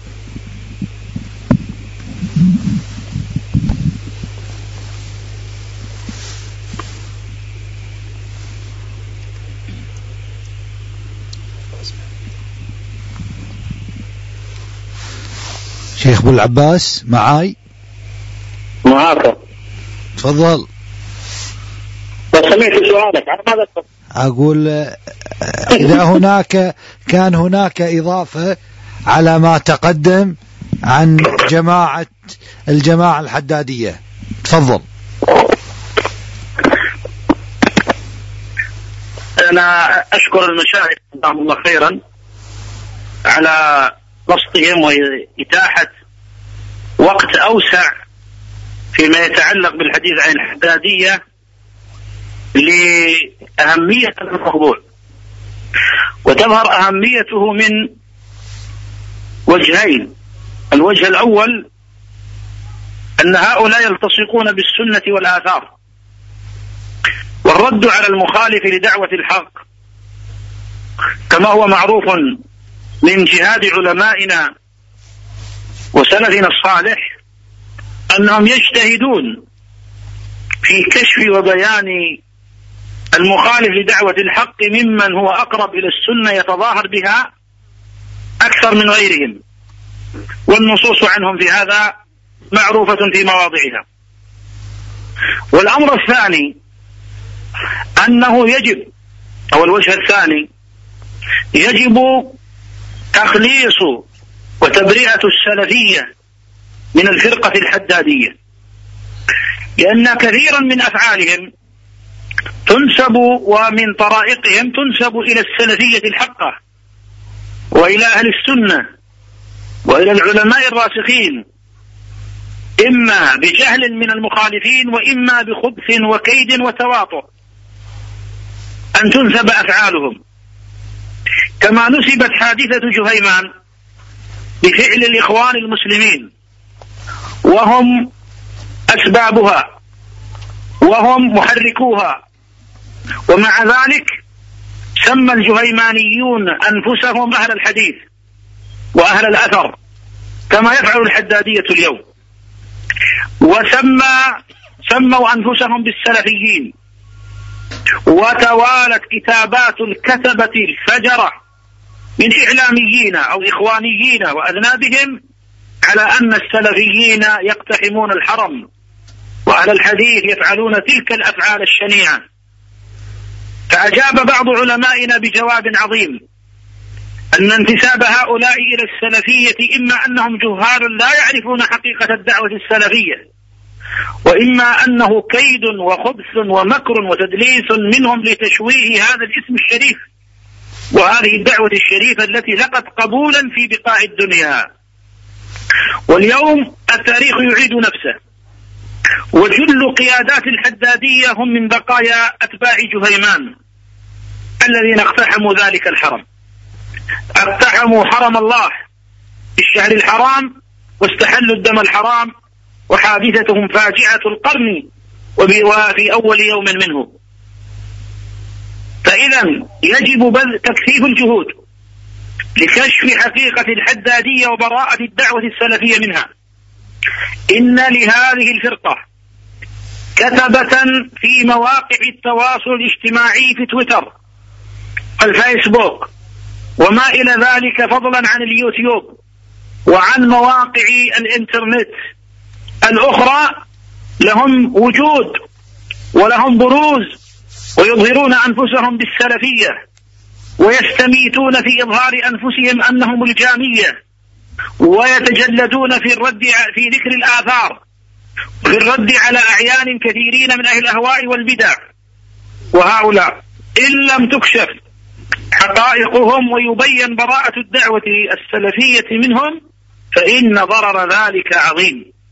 والملفت للنظر أن مع بقائعهم الكثير التي أفادها الشيخان ويوجد في الواقع كثير مما لم يذكر أنهم مع ذلك تجد أن الحركيين يصبون جرائم أولئك على السلفيين فيصفون السلفيين بالغلاة ويسكتون عن الغلاة الحقيقيين وهم الحدادية.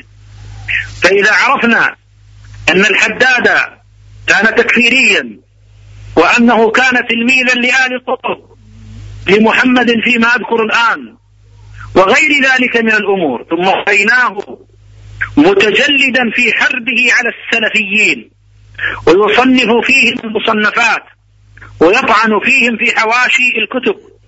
وهذا وجه من أوجه خطورتهم أنهم عمدوا إلى كتب السنة التي هي مراجع لأهل السنة النقية. عمدوا إليها فأخرجوها وحشوها في حواشيها بأصولهم الفاسدة. فهم عندهم غلو في شخص محمود الحداد فلا يرون عالما إلا هو بل ويلقبونه بإمام أهل السنة. وعندهم غلو في حكم البدعة سواء من حيث توصيف البدعة أو من حيث الحكم على من وقع في بدعة أو من حيث التفريق لا يفرقون بين بدعة مكفرة عمليا في الأحكام وبين بدعة غير مكفرة. غلوهم في الحكم في القراءة في كتب أهل البدع مع تناقض لهم في ذلك. فعندهم أولا خلط في مفهوم ما هي كتب أهل البدع التي نهى السلف عن قراءتها. فإذا وجد كتاب علمي يخدم الحديث والقرآن واللغة وغير ذلك وكان مصنفه قد زلت قدمه في شيء اعتبر القراءة في كتاب هذا المصنف وفي هذا المصنف قراءة في كتب أهل البدع محرمة ومن فعلها فهو مبتدع. فيرتبون لا يفرقون بين الكتب التي تصنف للبدعة وبين الكتب التي صنفت لخدمة فنون وأنواع فروع الشريعة مع زلل وقع من أصحابها. فهم يعتبرون ذلك كله من القراءة في كتب أهل البدع. ولهذا لما فعلوا تلك الأفعال ونقلت عنهم الأقوال في وجوب إحراق فتح الباري وإتلافه ونحو ذلك تدوالت عليهم ضربات أئمة السنة من الشام ونجد والحجاز واليمن في بيان أنهم على أولى إن صح لو كان كما يقول شيخنا مقبل لو كان يجوز التعذيب بالنار لكان إحراقه أولى من إحراق فتح الباري. الشاهد أنهم أولا يغلون فيعتبرون هذه المصنفات هي كتب أهل البدع التي نص عليها السلف ثانيا يعتبرون أن من نظر فيها فقد ابتدع. ثالثا يتناقضون. فإذا بهم بعد ذلك إذا صنفوا أو نقلوا أو كتبوا أو أرادوا أن يجمعوا في باب ما كما جمع محمود الحداد فيما يتعلق بالحفظ للعلم وكما جمع ربيبه وطفله الذي رباه عادل آل حمدان الغامدي الجدي في جدة. لما جمع أحكام الأطفال والمعلم والمعلمين والمتعلمين فيجمعون ذلك ويأخذونه من كتب هم موصوفون عندهم بأنهم من طغاة وعتاة أهل البدع.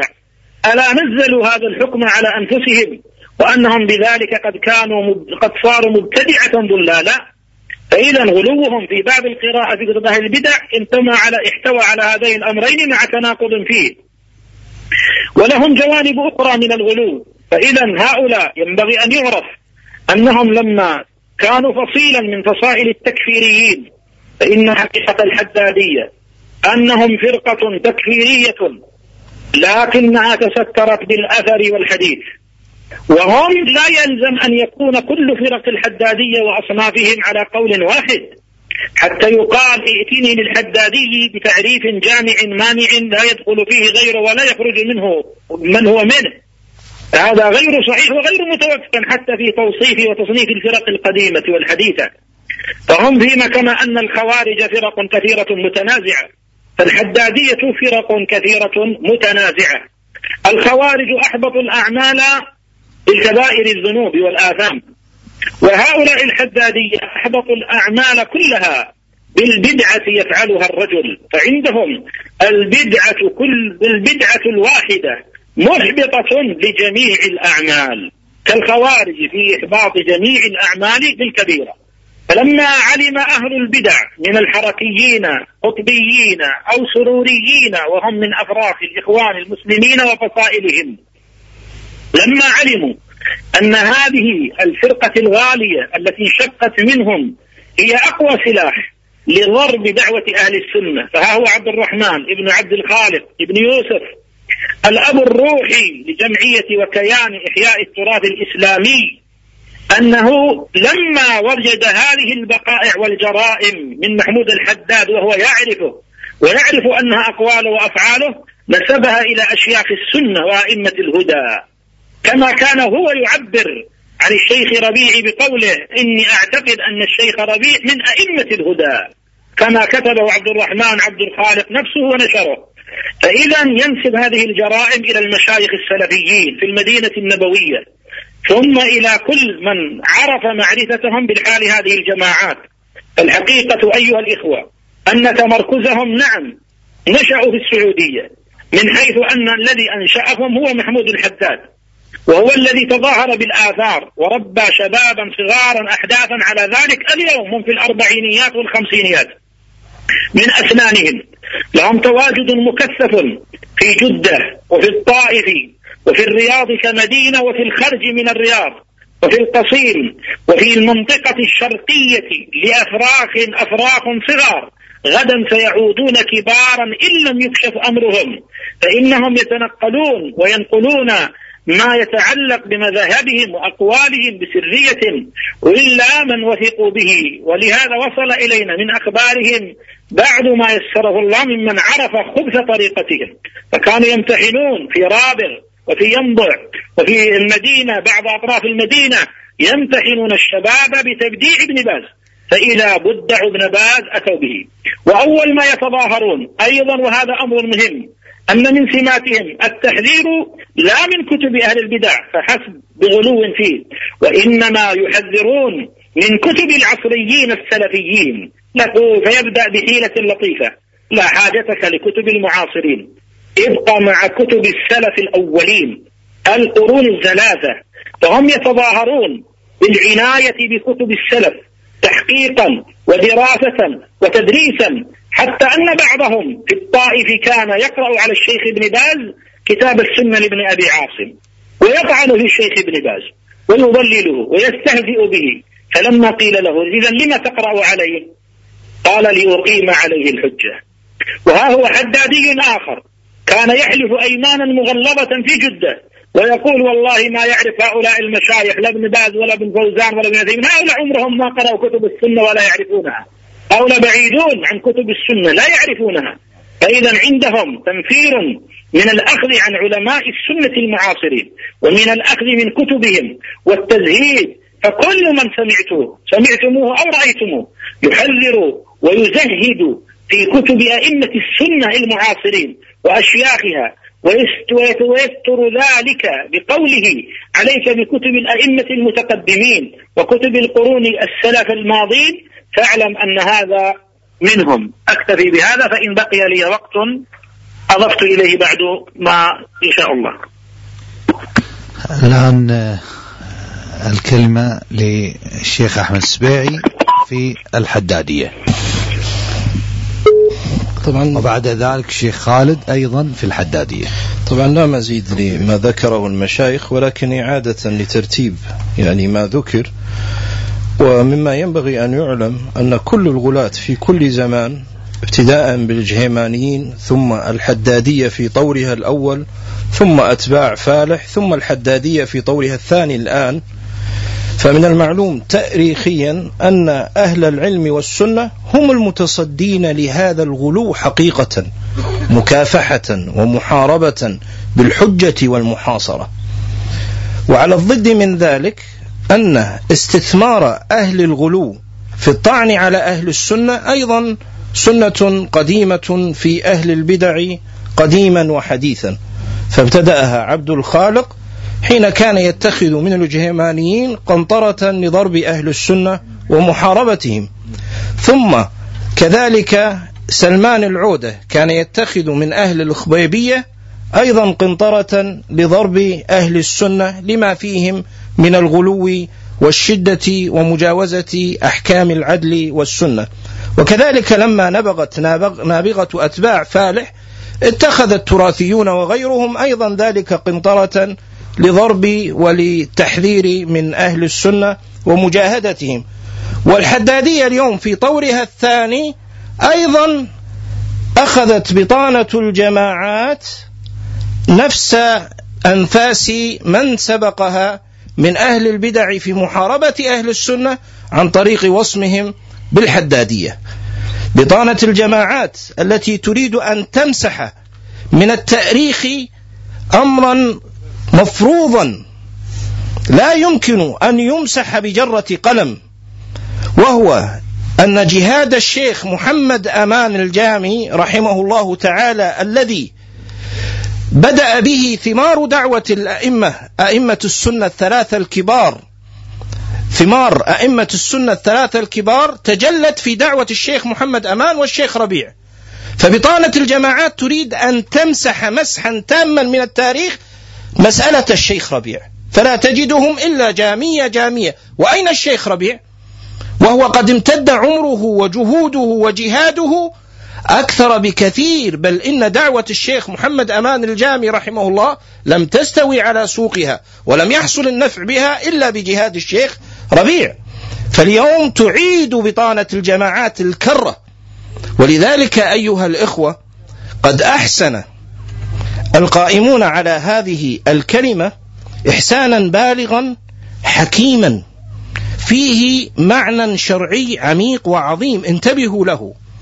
فإن القرآن الكريم وسنة النبي صلى الله عليه وآله وسلم في فضح فضحهما للباطل وللشر وظلماته يجريان مجرى ذكر الأوصاف والمعاني حتى يستفيد المسلم المتلقي الحذر على نفسه من مسالك الشر التي التي وصفت وكذلك في الوقت ذاته يستطيع أن ينزل هذه المعاني العامة على الأعيان.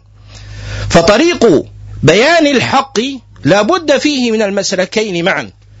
مسلك البيان المعاني حتى يكون المسلم وصاحب السنة على بصيرة ومسلك التعيين. لكن التعيين قد لا يتاح في كل حال لماذا؟ لأنك أمام طوائف تتلون وتكذب وتظهر السنة وأهل السنة حريصين كل الحرص على تحقيق العدل وعلى الحكم الموافق للعدل فلا يريدون أن يكون في ذمتهم شيء فقد يمتنعون عن تعيين شخص ما بالحدادية لأن الحدادية فرقة فيها نوع من الغموض فيها نوع من التقية فيها نوع لكن هناك سيمة عامة هناك صفات. فبمعرفة هذه الصفات من الممكن على المسلم صاحب السنة أن يتوقى الشر ومن الممكن أيضا أن ينظر في وجود هذه المعاني المعينة في الأشخاص المعينين فيحذر منهم وهكذا ينبغي أن يكون صاحب السنة. لا ينبغي أن يكون صاحب السنة بليد ذهن وبليد قلب كشأن الخوارج ومن تبعهم من أجناس الغلاة. فالنبي صلى الله عليه وآله وسلم حين ذكر الخوارج صلى الله عليه وآله وسلم ذكرهم بأوصاف. منها أوصاف سلوكية من الشدة ومنها أوصاف علمية من قراءة ظاهر القرآن بألسنتهم دون أن يتعقلوه بقلوبهم. ومنها أنه صلى الله عليه وسلم يذكرهم أيضا بأوصاف وهي حداثة السن. ولذلك كان السلف الصالح رحمهم الله تعالى كيف كانوا يتعاملون وينتفعون بما جاء من أوصاف أهل البدع في كلام الله أو كلام النبي صلى الله عليه وسلم؟ كانوا ينتفعون أنهم يأخذون ما جاء في كلام الله وكلام النبي صلى الله عليه وسلم فبخبرتهم في من يعالجونه من أهل البدع في زمانهم يجدون أوصاف فيطلقون تلكم الكلمات الخالدة التي تجدها مبثوثة في كتب السنة من أوصاف السلف الصالح لأهل البدع. من مثل مثلا قولهم رحمهم الله تعالى إذا أبدى لك صاحب البدعة شيئا فاعلم أن ما أخفى عنك أعظم. هذه من أين أتى بها السلف الصالح؟ أتوا بها تفقها في معاني القرآن والسنة مما وجدوه في أوصاف هؤلاء أهل البدع الذين خبروهم وسبروهم وعاشروهم.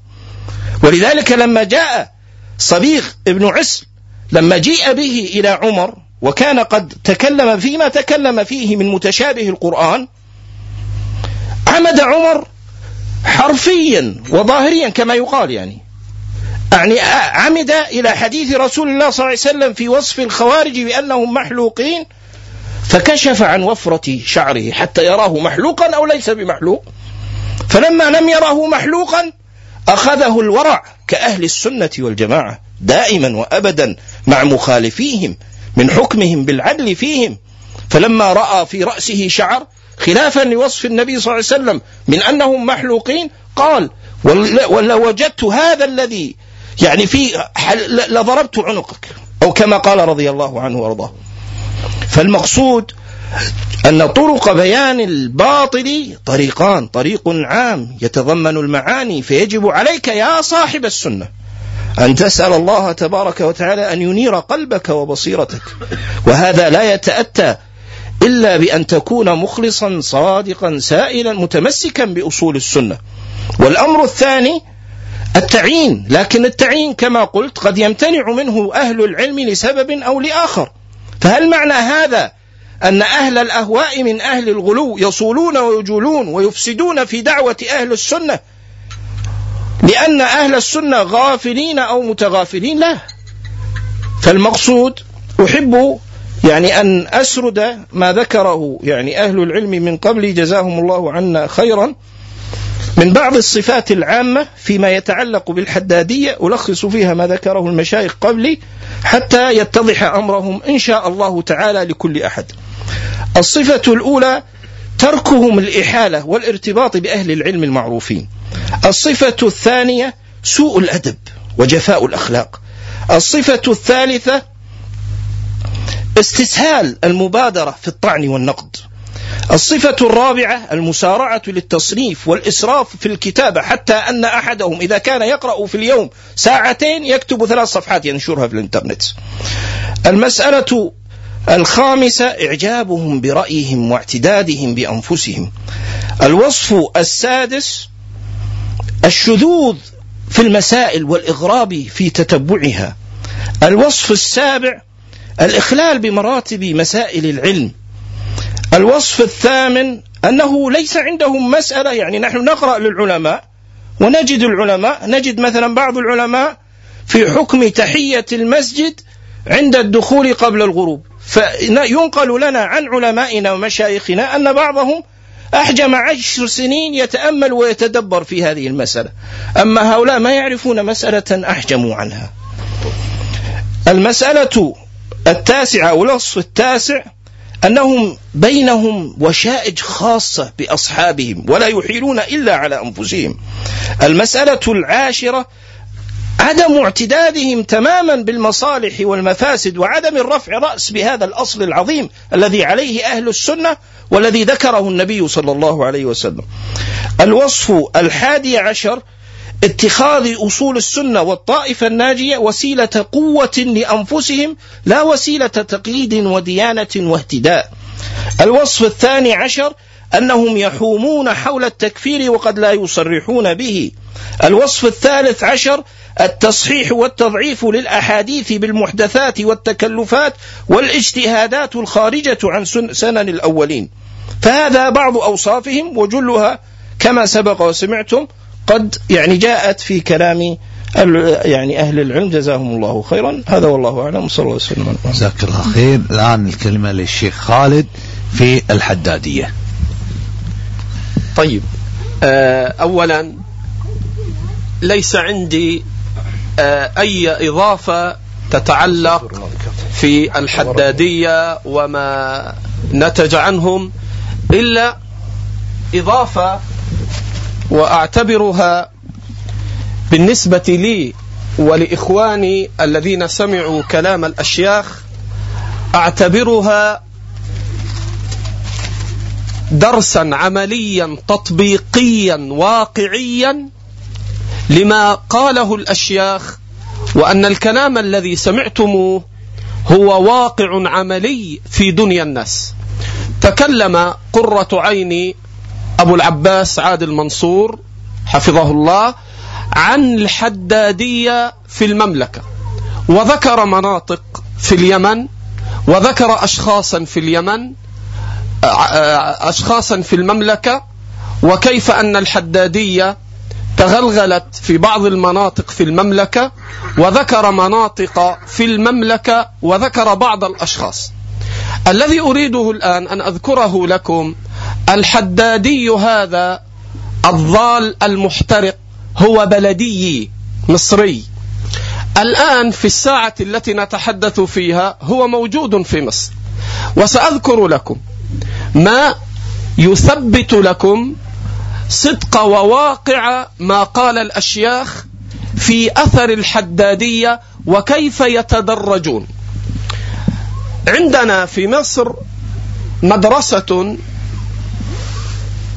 يكبرها ويرأسها رأس من رؤوس الحدادية في مصر.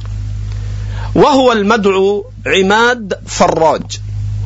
هذا مثال تطبيقي عملي لما ذكره الأشياخ الشيخ فضيلة الشيخ بن رمزان فضيلة الشيخ أحمد السبيعي فضيلة الشيخ آه، أحمد بزمول فضيلة الشيخ أبو العباس. وكان لهذا الرجل وهو رأس من رؤوس الحدادية الآن وهو الذي الآن يجد ويجتهد على نشر كتاب محمود الحداد ألا وهو كتاب الخميس الذي ألفه محمود الحداد الخبيث المصري ألفه قديما في المدينة وسماه الخميس أي الجيش. اسم الكتاب الخميس أي الجيش. ومضمون هذا الكتاب الطعن في أئمة أهل السنة وعلى رأسهم الألباني كما يقول الإمام ربيع. هذا ثمرته في مصر الآن عندما قام هذا الصبي عماد فراج. ولم أذكر قصته. ولم أنشرها إلا بعد أن أنزل هذا عماد فراج في موقعه وفي مواقع الحدادية في مصر أنزل بحثا عنوانه بين الألباني والحداد بين الألباني والحداد. وما ذكرته قط إلا بعد أن قال عن الألباني وعن ربيع أنهما رأسان من رؤوس الضلال. وقال عن ربيع وهذا في موقعه بحرفه وصوته. يقول لعنة الله على ربيع وعلى من ينصر ربيعا. قبل هذا ما ذكرته قط.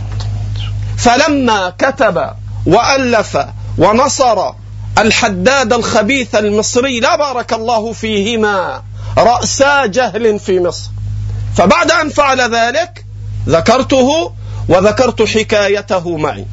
وكانت بدء حكاية هذا الرجل أن بدأ كما يقول الأشياخ هي طريقة الحدادية في بدايتهم. ينشر الآثار ويحقق صحيحها وضعيفها في موقعه وفي رسائله وينشط في حث الشباب على الآثار. بل كان هذا عماد فراج له شروحات على بعض كتب علمائنا بل تكلم وشرح بعض الرسائل للشيخ محمد بن عبد الوهاب شيخ الدعوة وله شروحات على بعض كلام الأشياخ في رسائلهم أئمة الدعوة النجدية. حتى مال إليه كثير من الشباب في جنوب مصر من أهل الصعيد. وكنت كعادتي من يحرص على أن يعرف سنيا كان صغيرا أو كبيرا أتابع من يظهر له صوت سنة في مصر. الحاصل فبدأت أتابع هذا الرجل وهو شاب. المقصود من الكلام وفي يوم من الأيام اتصل علي وقال أريد أن أقابلك فقد طلبت من فلان وفلان وفلان فلم يرضوا بمقابلتي. فقلت حياك الله بيتي مفتوح لك تعال من أي ساعة من ليل أو نهار. فلما جاءني بيتي في قريتي وهو في جنوب مصر وأنا في القاهرة في القليوبية. وجاءني وقلت له تعال من غير موعد. فجاء وبات عندي ليلته وبقي عندي إلى اليوم الثاني. ففوجئت بكلامه في الإرجاء وبتلميحه في الطعن في الألباني. مع أنه كان يقول في موقعه أنا أقر بإمامة الإمامين ربيع والألباني. وكان يضع في موقعه موقع عماد فراج بعنوان موقع جنوب مصر. كان يضع إمامة ربيع وإمامة الألباني بل ذهب وقابل الشيخ ربيعا هناك. ففوجئت بأنه يلمز بالإرجاء وبالطعن على الشيخين على ربيع وعلى الألباني. وبات واستمرت معه في المناقشة إلى مطلع الفجر. ثم قلت ارتح الآن ونكمل بعد أن تنام. فلما صلينا الفجر رجعنا وأفطرنا ثم نام ثم قام الظهر واستمرينا في المناقشة من الظهر إلى قرب المغرب. أسفرت المناقشة أن قام واعتنقني وقبل رأسي وقال: والله يا عم الشيخ أنا مش كدك على اللهجة الصعيدية، أنا أذكر هذا ضرورة والإخلاص بيني وبين الله. المهم فقال لي يا شيخ أنا مش كدك وأنا جزاك الله خيرا استفدت. قلت أكيد؟ قال نعم. قلت مد يدك. فمد يده. فضربته. قلت تأدب مع العلماء. تأدب مع العلماء. صبي من صبيان أهل السنة أعجزك. فكيف لو قعدت مع العلماء؟ صبي من صبيان أهل السنة أعجزك. فكيف لو قعدت مع العلماء؟ قلت أنا سأتابعه وإني أدعو الله لك بالصلاح وبيتي مفتوح لك. ومشى الرجل وإذا به بعد سنة أو سنتين لا أضبط هذا إذا به يرفع راية الحدادية وإذا به هو الآن الذي يسعى بقوة في نشر بحوث محمود الحداد المصري لا بارك الله فيه التي أل... الذي ألف كتابه الخميس الجيش الجرار يعني على الألباني ورد عليه الإمام ربيع. ولكنه لم ينشره هناك في المدينة. هذا الآن الخبيث عماد فراج هو من الذين يجدون ويجتهدون حتى انفصل أخيرا إلى كلمته التي أخشى عليه فيها من البلاء العظيم. حين يقول لعنة الله على ربيع وعلى من يعظم ربيعا. ويقول الألباني وربيع إمام ضلالة. هذا يؤكد لكم تماما ما قاله الأشياخ. كيف يبدأ الحدادية؟ وإلى ما ينتهون. هكذا يبدأ أمثال هؤلاء وإلى ما ينتهون. ينتهون إلى التكفير حتى يقول في الحافظ ابن حجر يقول إن الحافظ ابن حجر يستحق أكثر من كلمة مبتدع.